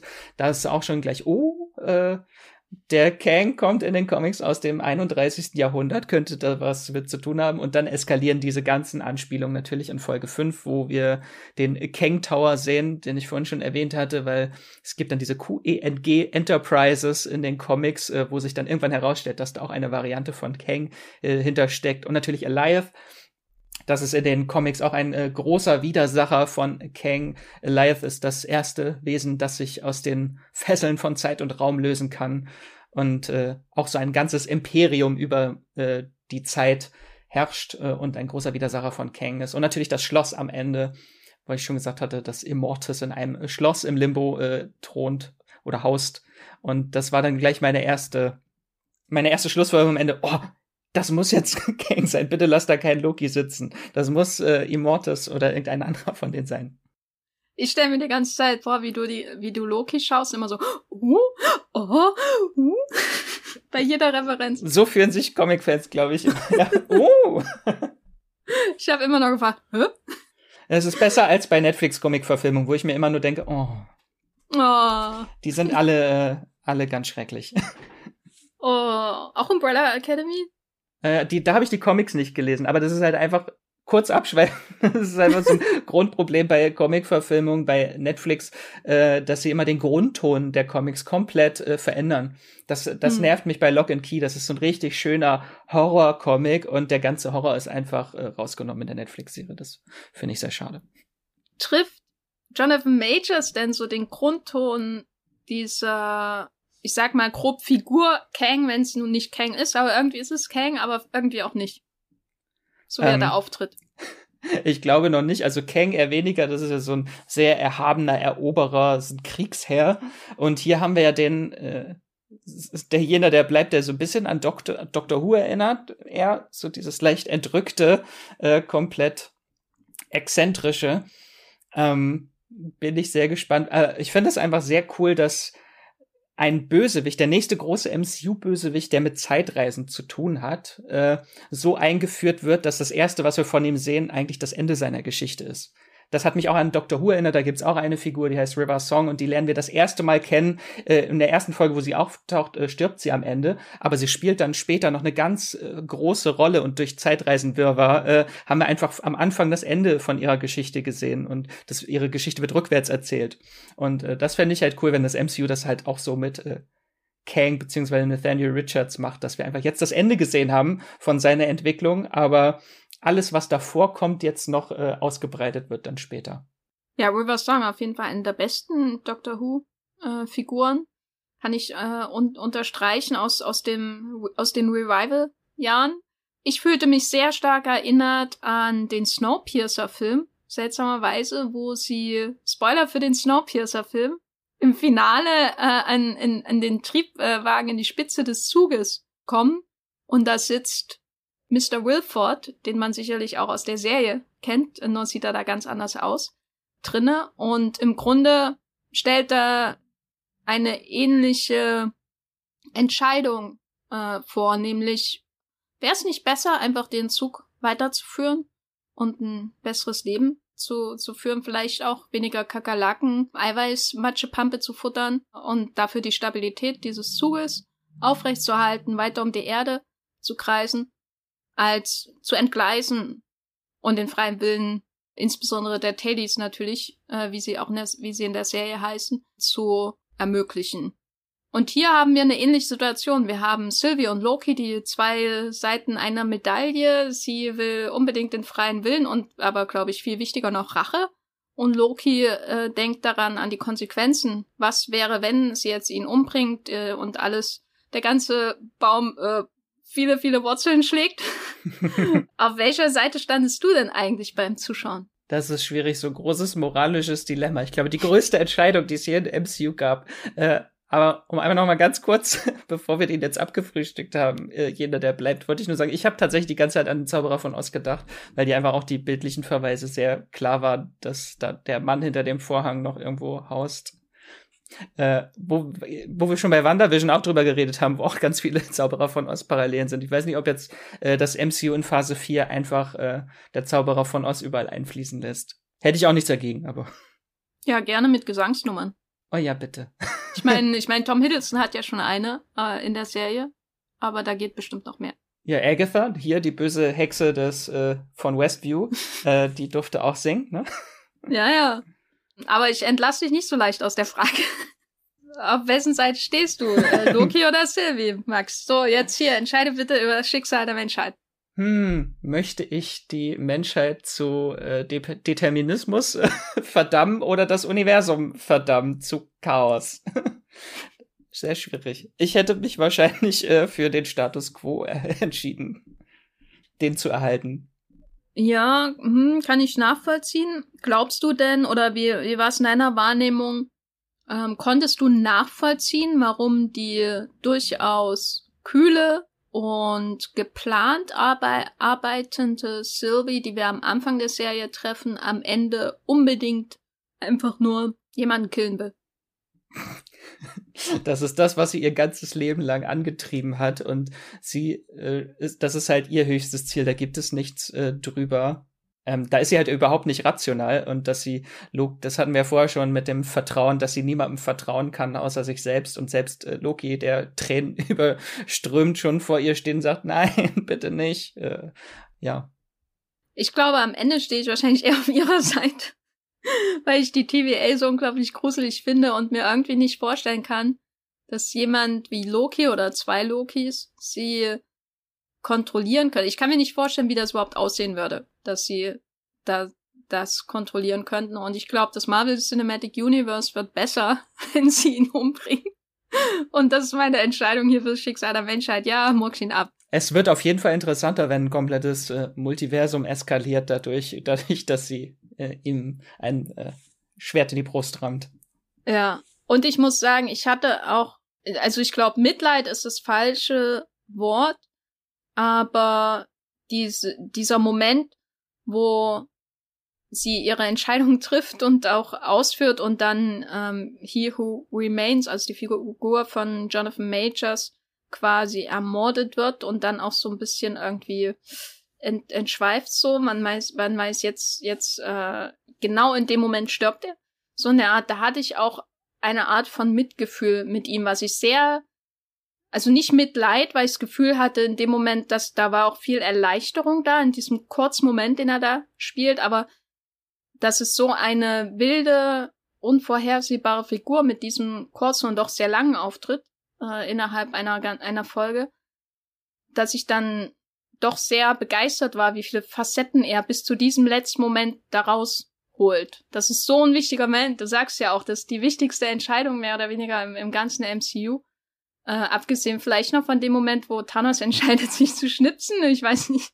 Ähm, hätte er nicht machen müssen. Äh, Aber es ist Determinismus. Es ist alles so vorgeschrieben. Es musste so passieren. Das heißt, wenn er nicht geschnipst hätte, hätte, wäre die, wär die TVA gekommen und hätte ihn gepruned. Ja, haben sie, äh, haben sie ja wahrscheinlich sogar, weil irgendwo mal in einem Nebensatz erwähnt wird, was sie schon alles so ge gestutzt, so heißt es im Deutschen, äh, haben. Und da sagen sie auch, sie hatten schon äh, Vampire und äh, Titanen und ja. Ja, stimmt. Irgendwie müssen ja auch die, die Steine in der Schublade gelandet sein. Genau, die Briefbeschwerer. Ja, ähm, mhm. ja aber ich finde ihm einfach, äh, wir haben ja nur so wenig von ihm gesehen, aber trotzdem ist da jetzt schon so ein Unterbau von dieser Figur, äh, so ein komplexer Unterbau geschaffen worden. Ähm, wenn man sich da jetzt so wirklich reindenken möchte in sein Leben, warum er jetzt auch so exzentrisch und leicht entrückt wird, ähm, weil das wurde ja vorher gesagt, es gibt keinen freien Willen, der, das sagt Ravonna Renslayer, dass der einzige freie Wille äh, hat der, der hinter einem steckt. Und selbst er hat keinen freien Willen, weil er ist auch in einer endlosen Zeitschleife, in der er irgendwie feststeckt, weil er die ganzen Ereignisse immer wieder so in der Isolation, von der er da ist, äh, lenken muss, äh, damit nicht das Chaos ausbricht. Also er hat auch keinen freien Willen, er, keinen freien Willen. Er kann auch nicht tun und lassen, was er möchte. Er muss das tun, was er tun muss, äh, um diesen äh, schönen Loop am Laufen zu halten, den er geschaffen hat. Ja, da steckt so viel in der Figur und ich muss wirklich sagen, ich finde es ähm, großartig, dass sie ihm den Raum dafür gelassen haben, dass sie sich quasi eine ganze Folge angenommen haben, um, um ihn erstmal einzuführen, ähm, ihn reden zu lassen, sehr viel reden zu lassen. Und Jonathan Majors schafft es auch durch sein durchaus nicht zurückhaltendes Schauspiel, das so abwechslungsreich zu gestalten. Also ich, ich war nie gelangweilt, äh, obwohl es sehr viel natürlich auch an Exposition über seine Backstory und ähm, natürlich die Konsequenzen der möglichen Entscheidungen äh, geliefert wird. Er hat mich tatsächlich so ein bisschen auch an den Bösewicht aus Dark erinnert, der ja auch in so einer endlosen Zeitschleife gefangen ist und sich selbst jagt. Äh, so stelle ich mir jetzt das MCU in Zukunft vor, dass einfach nur Jonathan Majors äh, sich selbst manipuliert und durch die Zeit reist dass, dass man, äh, das konnte man auch, glaube ich, so ein bisschen kann man spekulieren, weil man sieht ja diesen Zeitstrahl, den er hat, so in seinen kleinen Animationen, die er da auf dem Tisch hat, dass das ein Ring ist, also dass es vielleicht tatsächlich ein Loop ist, der keinen Anfang und kein Ende hat, die Zeit. Äh, und er quasi immer seine Existenz wieder neu erschaffen muss. Das hätte ich mir tatsächlich so vorgestellt, dass er, weswegen er da diese Nachricht an Ravonna schickt äh, und sie auf irgendeine geheime Mission schickt, dass sie vielleicht für seine Origin zuständig ist, damit er immer wieder auf den gleichen Pfad geführt, äh, geführt wird, um dort zu enden, wo er jetzt ist was sehr traurig ist und äh, ich hoffe, dass denke mal, dass da Loki dann eine große Rolle bei spielen kann, weil das natürlich äh, der große Themenkomplex seiner Figur, dass es darum geht, dass er sich vielleicht verändert, dass er für Veränderung steht oder äh, Veränderung bewirken möchte und dass er am Ende der Schlüssel ist, um diesen ganzen Loop zu durchbrechen. Ist das das äh, oder sagt er deswegen äh, äh, bis bald oder wir wir sehen uns wieder? Weil da war ich nicht war ich unsicher. Meint er jetzt seine Varianten oder meint er wirklich sich selbst? Kurz da, bevor er stirbt. Das wäre nämlich dann meine Vermutung gewesen, dass er sich äh, selbst sieht, weil er jetzt schon in die Wege geleitet hat, dass er wieder existiert und genau irgendwann an diesen Punkt kommt. Deswegen äh, weiß er auch ja alles, was schon äh, passiert ist, weil er es vielleicht auch einfach alles schon durchlebt hat, immer wieder von vorne. Und da wird man auch, glaube ich, irgendwann verrückt. Ne? Mm, mm. Er wirkt auch nicht ganz, ganz klar, aber doch noch klar genug. Bin ich gespannt, wie, inwiefern das noch quasi getoppt werden kann, wenn das immer wieder, ähm, wenn das immer wieder durchläuft. Ist es dann oder ist deine These dann, dass die Realität, in der Loki dann quasi, in die Loki rausgespuckt wird, in der man seine Statue sieht und nicht äh, die der Timekeeper, ist das dann die Realität, die von Verona dann beeinflusst wurde in diesem Loop? Oh je, jetzt raucht mein Kopf jetzt schon. Ja, weiß ich nicht. Ich habe diese äh, Variable, glaube ich, noch nicht mit einberechnet, ob das alles äh, damit zusammenhängt. Äh, ist aber Weil auch bei Dark. Bei Dark denkt man ja auch in der ersten Staffel oder in den ersten zwei Staffeln wird so ein Loop aufgemacht und dann kommt plötzlich irgendwann am Ende der zweiten Staffel eine neue Realität dazu. Äh, und dann erfahren wir, dass die aber auch Teil des Loops ist und alles miteinander vorher, alles ist vorher bestimmt. Es gibt keinen Anfang und kein Ende. Ja, die Statue deutet auf jeden Fall an, dass wir ihn in der zweiten Staffel auch wiedersehen, oder? Also hoffe ich. Aber andererseits denke ich mir auch, wäre es nicht cool, jetzt erstmal eine Pause zu haben und das Mysterium aufrechtzuerhalten bis zu seinem ersten Kinoauftritt? Ich bin da noch ähm, etwas zwiegespalten. Naja, Marvel ist ja auch nicht äh, so schnell und ich denke, vor Ende 2022, Anfang 2023 kommt die zweite Staffel sowieso noch nicht. Ähm, je nachdem, wie schnell Disney das jetzt in die äh, und Marvel das in die Wege leiten nach dem großen Erfolg der ersten Staffel. Ähm, ist natürlich äh, die Frage, sehen wir jetzt schon alles von ihm dann in der zweiten Staffel Loki oder wird sich da noch was aufgespart für das MCU, für die äh, Filme? Aber wir wissen ja, es gibt einfach zig Varianten von Kang oder Nathaniel Richards äh, oder alle anderen Namen, die er hat. Äh, es gibt auch eine junge Variante von ihm, die dann die Young Avengers gründet, die ja auch schon so ein bisschen angedeutet werden für die Zukunft des MCU. Da können wir ihn einfach in so vielen verschiedenen äh, Varianten jetzt überall auftauchen sehen ähm, und immer verschiedene Geschichten erleben mit dem. Ich finde es auf jeden Fall spannend, äh, so aus einer strategischen Sicht für das äh, für für Marvel Studios, dass mit der mit den Loki-Varianten ja quasi vorgegeben wird, dass die von allen möglichen unterschiedlichen Schauspielern und ähm, Alligatoren-Schauspielern gespielt werden können und dass man im Grunde auch sofort Ersatz finden könnte, sollte Jonathan Majors keinen Bock mehr drauf haben, oder? Weil der, wenn das jetzt wirklich der neue Thanos ist, dann ist er ja vielleicht wirklich über fünf Jahre oder so an das, an das MCU gebunden. Ja, wenn man sich also die Infinity-Saga anguckt, das waren drei Phasen und jetzt sind wir erst in der ersten von vielleicht wieder drei neuen. Äh, das wird uns noch ein paar Jahre bestimmt beschäftigen. Ähm, natürlich sehen wir jetzt in der am Ende dieser Statue, dass der Kang, auf den wir dann wahrscheinlich in Staffel 2 treffen würden, wieder von Jonathan Majors gespielt wird. Aber er kann natürlich wie der Doktor in Doctor Who auch für die nächsten Jahrzehnte einfach immer wieder reinkarnieren oh in einer anderen Version. Das ist so dystopisch. einfach ein endloses Recasting. Ich meine, das hat man natürlich bei Superman und, und allen möglichen anderen Helden auch und so. Ähm, nur hier ist es noch extremer, weil das ja dann eine kontinuierliche Story wäre, wo er immer und immer wieder anders aussehen könnte. Ausgemägt bis zum geht nicht mehr. Geil. Gut, wir haben da durchaus unterschiedliche Reaktionen.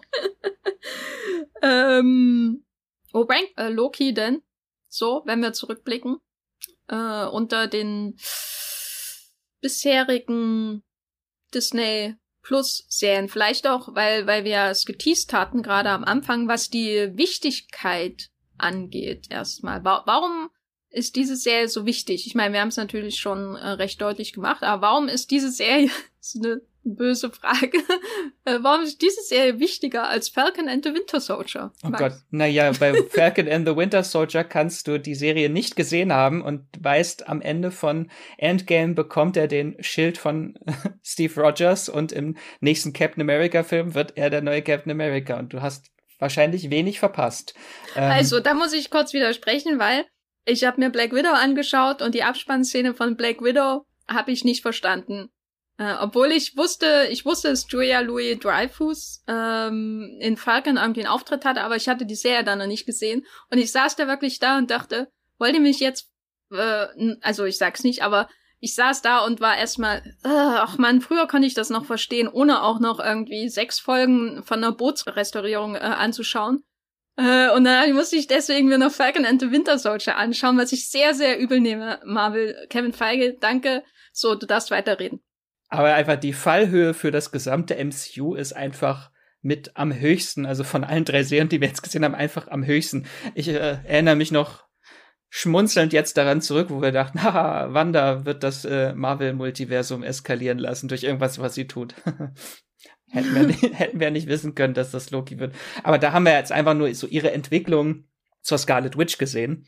Und in Falcon and the Winter Soldier war die Entwicklung von Sam Wilson zu Captain America. Das sind so einzelne Figuren, aber hier geht es äh, in Loki um alles, um die Existenz, um, um alles sein, um das ganze Ultiver äh, Ultiversum, äh, Universum und das Multiversum, was ja natürlich jetzt einen kompletten Bruch auch für das kom komplette Zukunft des MCU äh, bedeutet.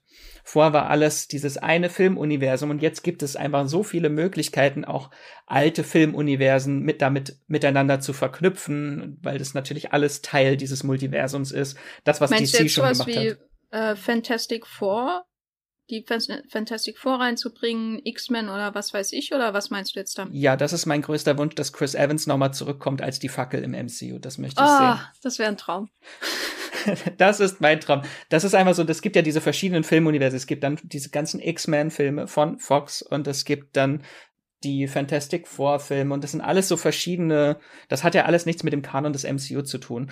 Oder die ganzen früheren Spider-Man Filme und jetzt wissen wir, durch das Multiversum kann das alles theoretisch äh, miteinander verknüpft werden, was es ja auch zumindest im nächsten Spider-Man äh, wahrscheinlich auch wird. auch wenn das alles noch so ein bisschen Gerüchte sind äh, und noch nicht wirklich bestätigt, aber wir wissen ja, dass das Multiversum da eine Rolle spielen wird. Genau, Spider-Man, äh, der nächste, was, was, ist, was sind dann die anderen? Ähm, Doctor Strange 2 ähm, heißt ja schon so, hast du ja, hast ja schon gesagt, Multiverse of Madness. In, in welche andere MCU, oh, ist ein komischer Begriff, Properties, Filme und Serien Äh, auf, auf welche anderen Filme und Serien aus dem MCU wirkt sich das jetzt noch aus? Ant-Man sicherlich, also Ant-Man 3. Ich, ich fange einfach mal von vorne an. Äh, das nächste, was wir sehen, ist diese tolle Animationsserie What If, die jetzt im August schon startet, wo eigentlich schon uns das Multiversum so ein bisschen präsentiert wird. In dieser Animationsserie sehen wir verschiedene Teile des Multiversums, wo bestimmte Ereignisse im MCU anders verlaufen wäre. Also dann sehen wir die Welt, äh, wie sie aussehen würde, wenn nicht Steve Rogers, sondern Peggy Carter, ich habe es letztens schon mal falsch gemacht. Äh, Peggy Carter war es, nicht Sharon Carter.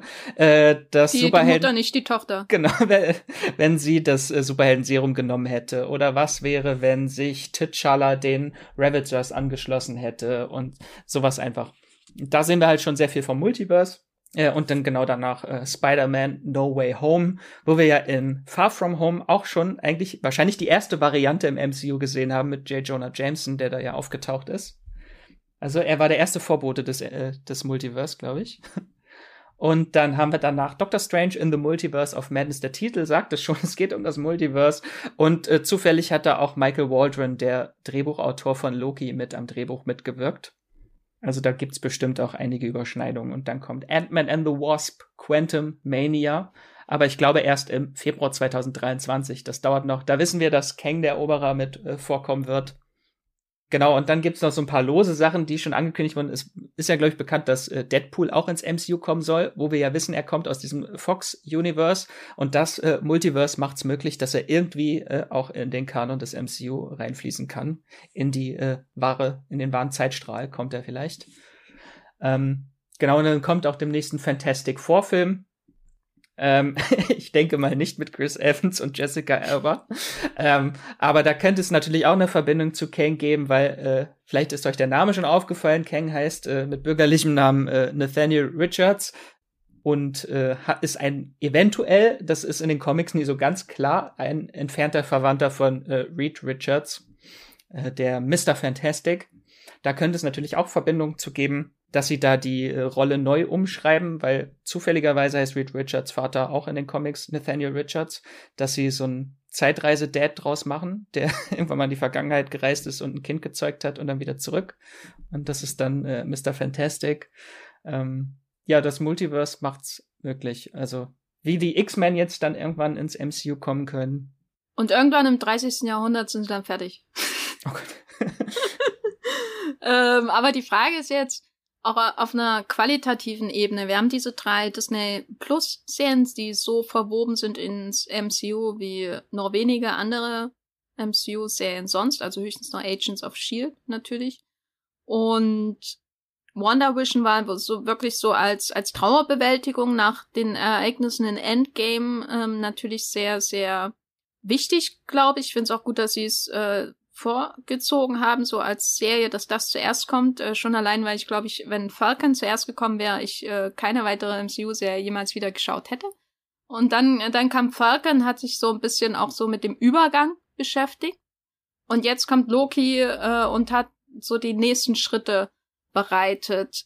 Wird Loki diesen enormen, dieser enormen Bedeutung, so rein was die Plotmaschinerie des MCU angeht, auch auf qualitativer Ebene gerecht.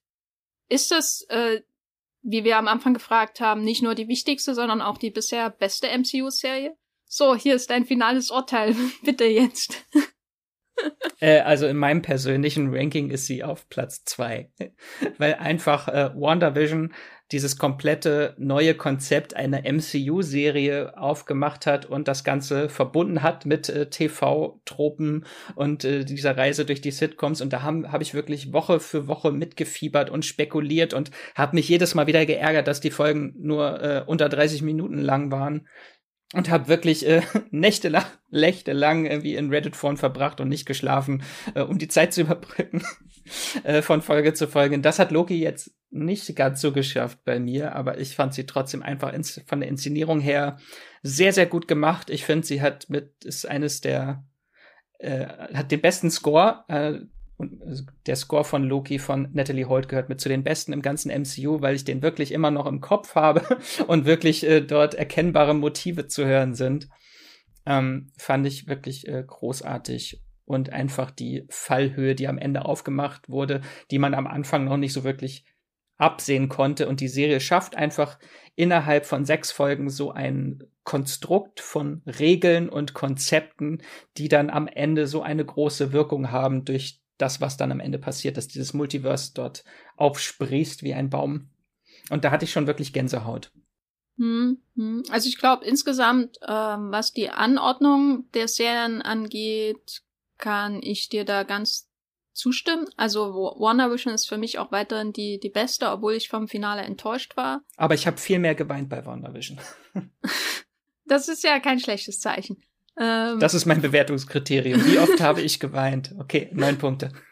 Weil das für mich so eine Serie ist, die mir gezeigt hat, äh, dass das MCU nach Ermüdungserscheinungen für mich schon in der, in der Wahrnehmung, insbesondere der Kinofilme, noch neue Facetten hat, die es auch willig ist zu eröffnen und zu durchleuchten und zu zeigen. Also sowohl was die Story angeht und die Auseinandersetzung eben mit ähm, Trauerbewältigung, als auch die, die Ästhetik und die ganzen also ich war, ich bin halt ein Fan von Sitcoms und da ist WandaVision quasi sehr, die ausschließlich für mich gemacht wurde.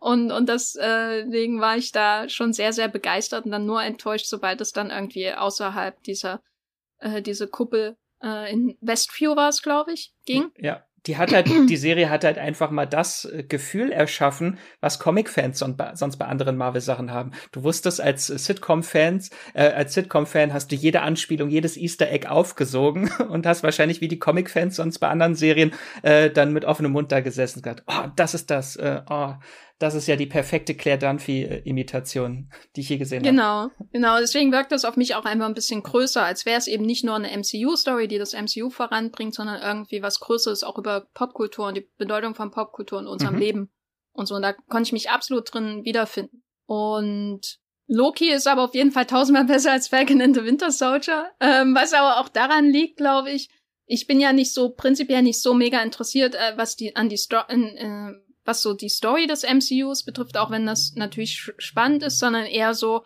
wie sieht das denn eigentlich aus und wie, wie sind denn so die Dialoge geschrieben und was machen denn so die Schauspieler und was haben sie so? Und Falcon ist einfach sehr, sehr tröge auch. Also es sieht halt aus wie, als würde sich Wonder Vision ausschließlich außerhalb von Westview abspielen. No, die schlimmste Version davon. Ähm, und deswegen war Loki wirklich wieder so ein, so ein Moment, wo ich das Gefühl hatte, da ist auch jemand wieder, ähm, daran interessiert, an der Ästhetik des MCUs so ein bisschen zu rütteln, so ein paar Inspirationen natürlich aufzunehmen von insbesondere Guardians of the Galaxy und James Gunn, dem Regisseur. Ähm, das sieht man schon sehr stark und es kommt nicht so da wirklich daran, aber ähm, das ist so abwechslungsreich, auch durch die unterschiedlichen Schauplätze äh, und insbesondere die, die Dialoge, die haben mich schon sehr erfreut. Das schauspielerische Spiel oder das, das, das schauspielerische Zusammenspiel von diesen unterschiedlichen Schauspieltypen, wie gesagt, Owen Wilson, Tom Hiddleston und so, an einem Tisch mit einem Salat, das könnte ich mir stundenlang anschauen. Und das sind solche Momente, wo die mir im MCU manchmal gefehlt haben, weil da irgendwie die Geduld nicht da ist, sondern man immer natürlich zum nächsten Setpiece auch kommen muss, zur nächsten Massenschlacht auf irgendeiner eintönigen Wiese zum Beispiel. Und das hat, äh, haben sie hier in Loki und das natürlich dann auch noch mit einer durchaus überraschenden Story und ähm, sehr schönen neuen Figuren, die sicherlich noch Potenzial für die zweite Staffel haben, was es dann noch zu erkunden gilt. Insofern Wonder Vision, Loki, viel, viel Platz, Falcon and the Winter Soldier. Von den drei Serien. Und, und jetzt wäre dann noch das Ranking innerhalb von Zeitreiseserien. Oh Gott. Ja, äh, wir sehen uns in einem vierstündigen Podcast. Nein. Dark auf Platz äh, eins. So. Da, da, rüttelt niemand dran. Äh, ich bin großer Fan von so Zeitschleifen-Serien, wo es dann immer um freier Wille gegen Determinismus geht, dieses ganze Konstrukt.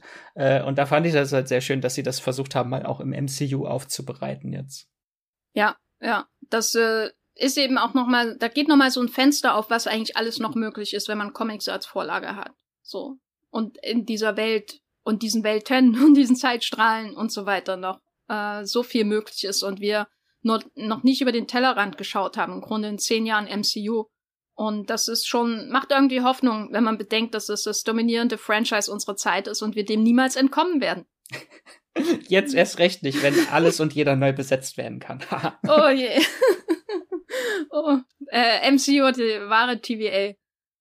Mir gefällt Loki. Ich freue mich auf die zweite Staffel. Auf jeden Fall.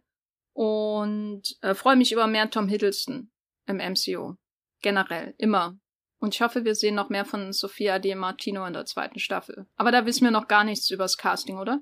Ähm, nee, über die zweite Staffel ist eigentlich das Einzige, was bisher wirklich bekannt ist über die zweite Staffel, ist, dass Kate Herron, die äh, Regisseurin der ersten Staffel, nicht zurückkehren wird. Hm. Das ist natürlich schade. Äh, andererseits kann es natürlich bedeuten, dass sich der visuelle Stil wieder äh, ändert. Wenn du jetzt eine Hoffnung formulieren würdest oder einen Wunsch, was, was in der zweiten Staffel passieren müsste, als ähm, Kenner, insbesondere natürlich der, der Comics, was, was wäre das denn für dich? Nur ein. Oder drei. Zumindest wäre mein großer Wunsch, dadurch, dass äh, Kate Herron jetzt nicht mehr dabei ist, die ja selber eine queere Regisseurin ist und die das Ganze so ein bisschen in die Wege geleitet hat, dass jetzt auch das MCU mal wenigstens anerkennt, dass äh, Loki äh, bisexuell ist, dass das trotzdem in der Serie noch irgendwie weiter erforscht wird und nicht einfach jetzt nur als kleines Statement in einer Folge dasteht und dann nie wieder eine Rolle spielt. Ähm, das würde ich mir persönlich wünschen. Äh, und für die Story, ähm, da ist immer noch so die große Frage für mich, wo, de, wo die zweite Staffel überhaupt hinausführen wird. Das hatte ich mich in der ersten Staffel jetzt schon gefragt. Ich wusste am Anfang der Serie überhaupt nicht, worauf läuft das überhaupt hinaus. Das ist so bei anderen Serien, bei WandaVision oder bei Falcon and the Winter Soldier, da war vom Anfang an recht klar, in welche Richtung sich das entwickeln wird. Ähm, und hier wusste ich gar nicht, was da am Ende überhaupt passieren wird. Äh, und da hoffe ich, dass die zweite Staffel auch wieder so unberechenbar bleibt. Äh, dieses ganze Zeitschleifen, Zeitreisen, Multiversumskonstrukt noch weiter äh, ausführt und hoffentlich äh, so komplex bleibt, wie ich es äh, mir erhoffe von solchen Geschichten.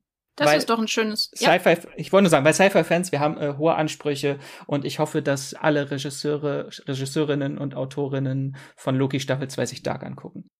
Dark. Dark kann immer ein gutes Vorbild sein. Äh, und ich finde das auch als Fazit schön, weil eine der zentralen Eigenschaften von Loki selbst ist ja auch die Unberechenbarkeit. Und wenn die Serie sich immer wieder daran erinnert, was ihren Helden oder ihre verschiedenen, die verschiedenen Varianten ihres Helden an, wirklich ausmacht, dann wäre das schön, weil das muss ich auch sagen, das ist wirklich was sehr, sehr Schönes an Loki, dass man erst spät eigentlich weiß, was hier wirklich abgeht und wo das alles hinausläuft. Und das passt auch sehr gut zu dem Trickster Loki im Zentrum dieser Serie. Ich habe noch eine Frage an dich. Wenn du jetzt einen Wunsch für die zweite Staffel hättest, es gibt eine Variante von Loki, die du dir wünschen darfst. Welche wäre das? Na, Thor Loki. Thor Loki. ich würde gern einen Loki äh, sehen, der von Chris Hemsworth gespielt wird. Und nicht von Matt Damon? Nein, Matt Damon bin ich kein Fan von. äh, ich möchte Katzen-Loki. So. Ach, ja, das ist also, schön. Wie kann man sonst Alligator-Loki noch toppen? Ich möchte gern sehen, wie Katzen-Loki Alligator-Loki verschluckt. Ja, Loki, gute Serie, kann man gucken. das ist unser Fazit. Wenn ihr weiteren Stoff für eure Ohren braucht von Streamgestöber, dann kann ich euch natürlich den sowieso schon erwähnten Loki-Check empfehlen den ihr in eurer Podcast-App bei Streamgestöber einfach ähm, suchen könnt. Da habt ihr dann noch mal eine ausführliche Diskussion, insbesondere natürlich über die, die Story in, in den ersten zwei Folgen von Loki. Und darüber hinaus, äh, Marvel-mäßig haben wir natürlich schon ausführlich, wie schon erwähnt, über äh, WandaVision gesprochen. Ein schöner, schöner Podcast zu einer schönen MCU-Serie. Außerdem jüngst äh, gibt's noch 25 Serien-Highlights, die noch 2021 starten. Das sind Serien, auf die wir uns noch freuen können. Und äh, falls ihr noch was zum Nachholen als Empfehlung braucht, dann äh, sei euch ebenfalls die Folge mit den 21 besten Serien 2021 zum Halbjahr empfohlen, wo du, äh, glaube ich, auch wieder dabei bist bei beiden, oder? Ja, ja. Wenn es um Serie geht, da kann ich nicht, äh, da kann ich mich nicht zurückhalten. Wenn ihr uns unterstützen wollt, dann geht das ganz einfach. Ihr könnt einfach diesen Podcast abonnieren. Kann ja sein, dass ihr über einen Movie-Pilot-Artikel auf Streamgestöber gestoßen seid. Dann schaut mal auf eure Handys. Es gibt diverse Podcast-Apps, zum Beispiel Spotify, Apple Podcast oder Podcast Addict, wo ihr einfach nur Streamgestöber eingeben könnt und dann verpasst ihr keine Folge mehr. Idealerweise macht ihr natürlich dann in den Einstellungen ein Häkchen, dass ihr auch eine äh, Push-Notification bekommt, wenn wir eine neue Folge veröffentlichen. Ihr könnt uns außerdem helfen, indem ihr bei Apple Podcasts eine Review und eine Sternebewertung hinterlasst. Das hilft uns insofern, als wir dann, ähm, je mehr Reviews und Sternebewertungen wir haben, positive Sternebewertungen idealerweise. Ja, ja, unter ähm, fünf macht das keinen Sinn. genau, dass wir dann auch anderen empfohlen werden, die zum Beispiel nach Film- oder Serienpodcasts suchen. Und es ist für uns auch äh, davon unabhängig einfach sehr, sehr wichtig, dass wir von euch hören, wie euch dieser Podcast gefällt. Vielleicht auch, was ihr gerne noch ähm, hören würdet. Serien oder Streamingfilme, über die wir sprechen sollten oder was wir vielleicht auch mal ausprobieren sollten. Das sind wir offen für alle Vorschläge. Und das könnt ihr auch direkt an uns schreiben. Entweder wenn ihr ähm, unseren Twitter-Handle Streamgestöber edit und dann einfach mal eine kleine, ähm, äh, einen kleinen Tweet hinterlasst, den wir dann natürlich sehen. Oder wenn ihr uns schreibt an podcast.movieplot.de. Wir kriegen ähm, schon viele E-Mails von äh, Streamgestöber, HörerInnen und da freuen wir uns immer wirklich sehr, sehr, sehr drüber, kriegen viel Inspiration, was wir in diesem Podcast noch ausprobieren können und über was wir sprechen können. Und wir sind da wirklich auch auf euch, äh, liebe HörerInnen, angewiesen, weil man muss ja mal sagen, auch Max kann nicht alle Serien in der Geschichte der Menschheit schauen, oder? Nee, ich habe dann am Ende leider doch kein äh, Zeit, äh, kein Zeitstein oder so, mit dem ich einmal schnippen kann und dann durch die Zeit reisen kann, nochmal von vorne gucken. Glaubst du, He Who Remains hat alle Serien der Geschichte der Menschheit geschaut? Ja, das ist mein großes Vorbild. Er kennt jede Serie in- und auswendig, hat alles gesehen. Wo bist du denn im Internet noch äh, zu finden, wenn du nicht gerade eine Serie schaust, Max? Wenn ich nicht gerade Serien schaue, dann äh, schreibe ich natürlich auch gerne Artikel bei Moviepilot. Da findet ihr mich unter äh, Max Wieseler oder Wieselmax, ebenso bei äh, Twitter und Instagram. Ich bin äh, auch bei Twitter zu finden als ähm, Gafferlein, aber ihr findet mich auch, wenn ihr einfach Jenny Jecke, J-E-C-K-E, -E, sucht oder bei Movieplot. Ja, da bin ich auch, da schreibe ich auch, allerdings nicht viel über Loki und mehr über Fast and Furious Filme und Jurassic World Filme, weil DNA-Stränge haben mir als Kind erklärt, wie man Dinosaurier klont und das hat mich nie wieder verlassen. Äh, und Dino außerdem Loki, Dino Loki, wie konnten wir ihn vergessen? oh ja, oh, jetzt bin ich aber wirklich gefesselt von der Frage, welcher Dino perfekt zu ihm passt. Ich meine Raptor wahrscheinlich. Triceratops. Auf jeden Fall. Ja, oh. Hm. Ja, eine Frage für einen anderen Podcast. Ähm, und ich mache auch mit äh, dem Matthias Hopf, den ihr hier auch schon öfter gehört habt im Podcast, äh, einen äh, Filmpodcast namens Wollmilchcast, wo wir immer über alle möglichen Filme, die so ins Kino kommen oder vor vielen, vielen Jahrzehnten ins Kino gekommen sind, sprechen. Der kommt jeden Montag raus. Mir bleibt eigentlich nichts weiter zu sagen, außer wirklich vielen, vielen Dank, dass ihr Streamgestöber hört und uns unterstützt. Und streamt was Schönes. Tschüss. Tschüss. Das war die neue Folge Streamgestöber. Abonniert uns bei Spotify, Apple oder der Podcast-App eures Vertrauens und wir freuen uns auch ganz besonders über eure Bewertungen. Die Musik wurde aufgenommen und produziert von Tomatenplatten. Feedback und Wünsche gehen an podcast@moviepilot.de. Wie ihr mit eurer Sprachnachricht im Podcast landet, erfahrt ihr in den Show Notes und unter www.moviepilot.de slash podcast.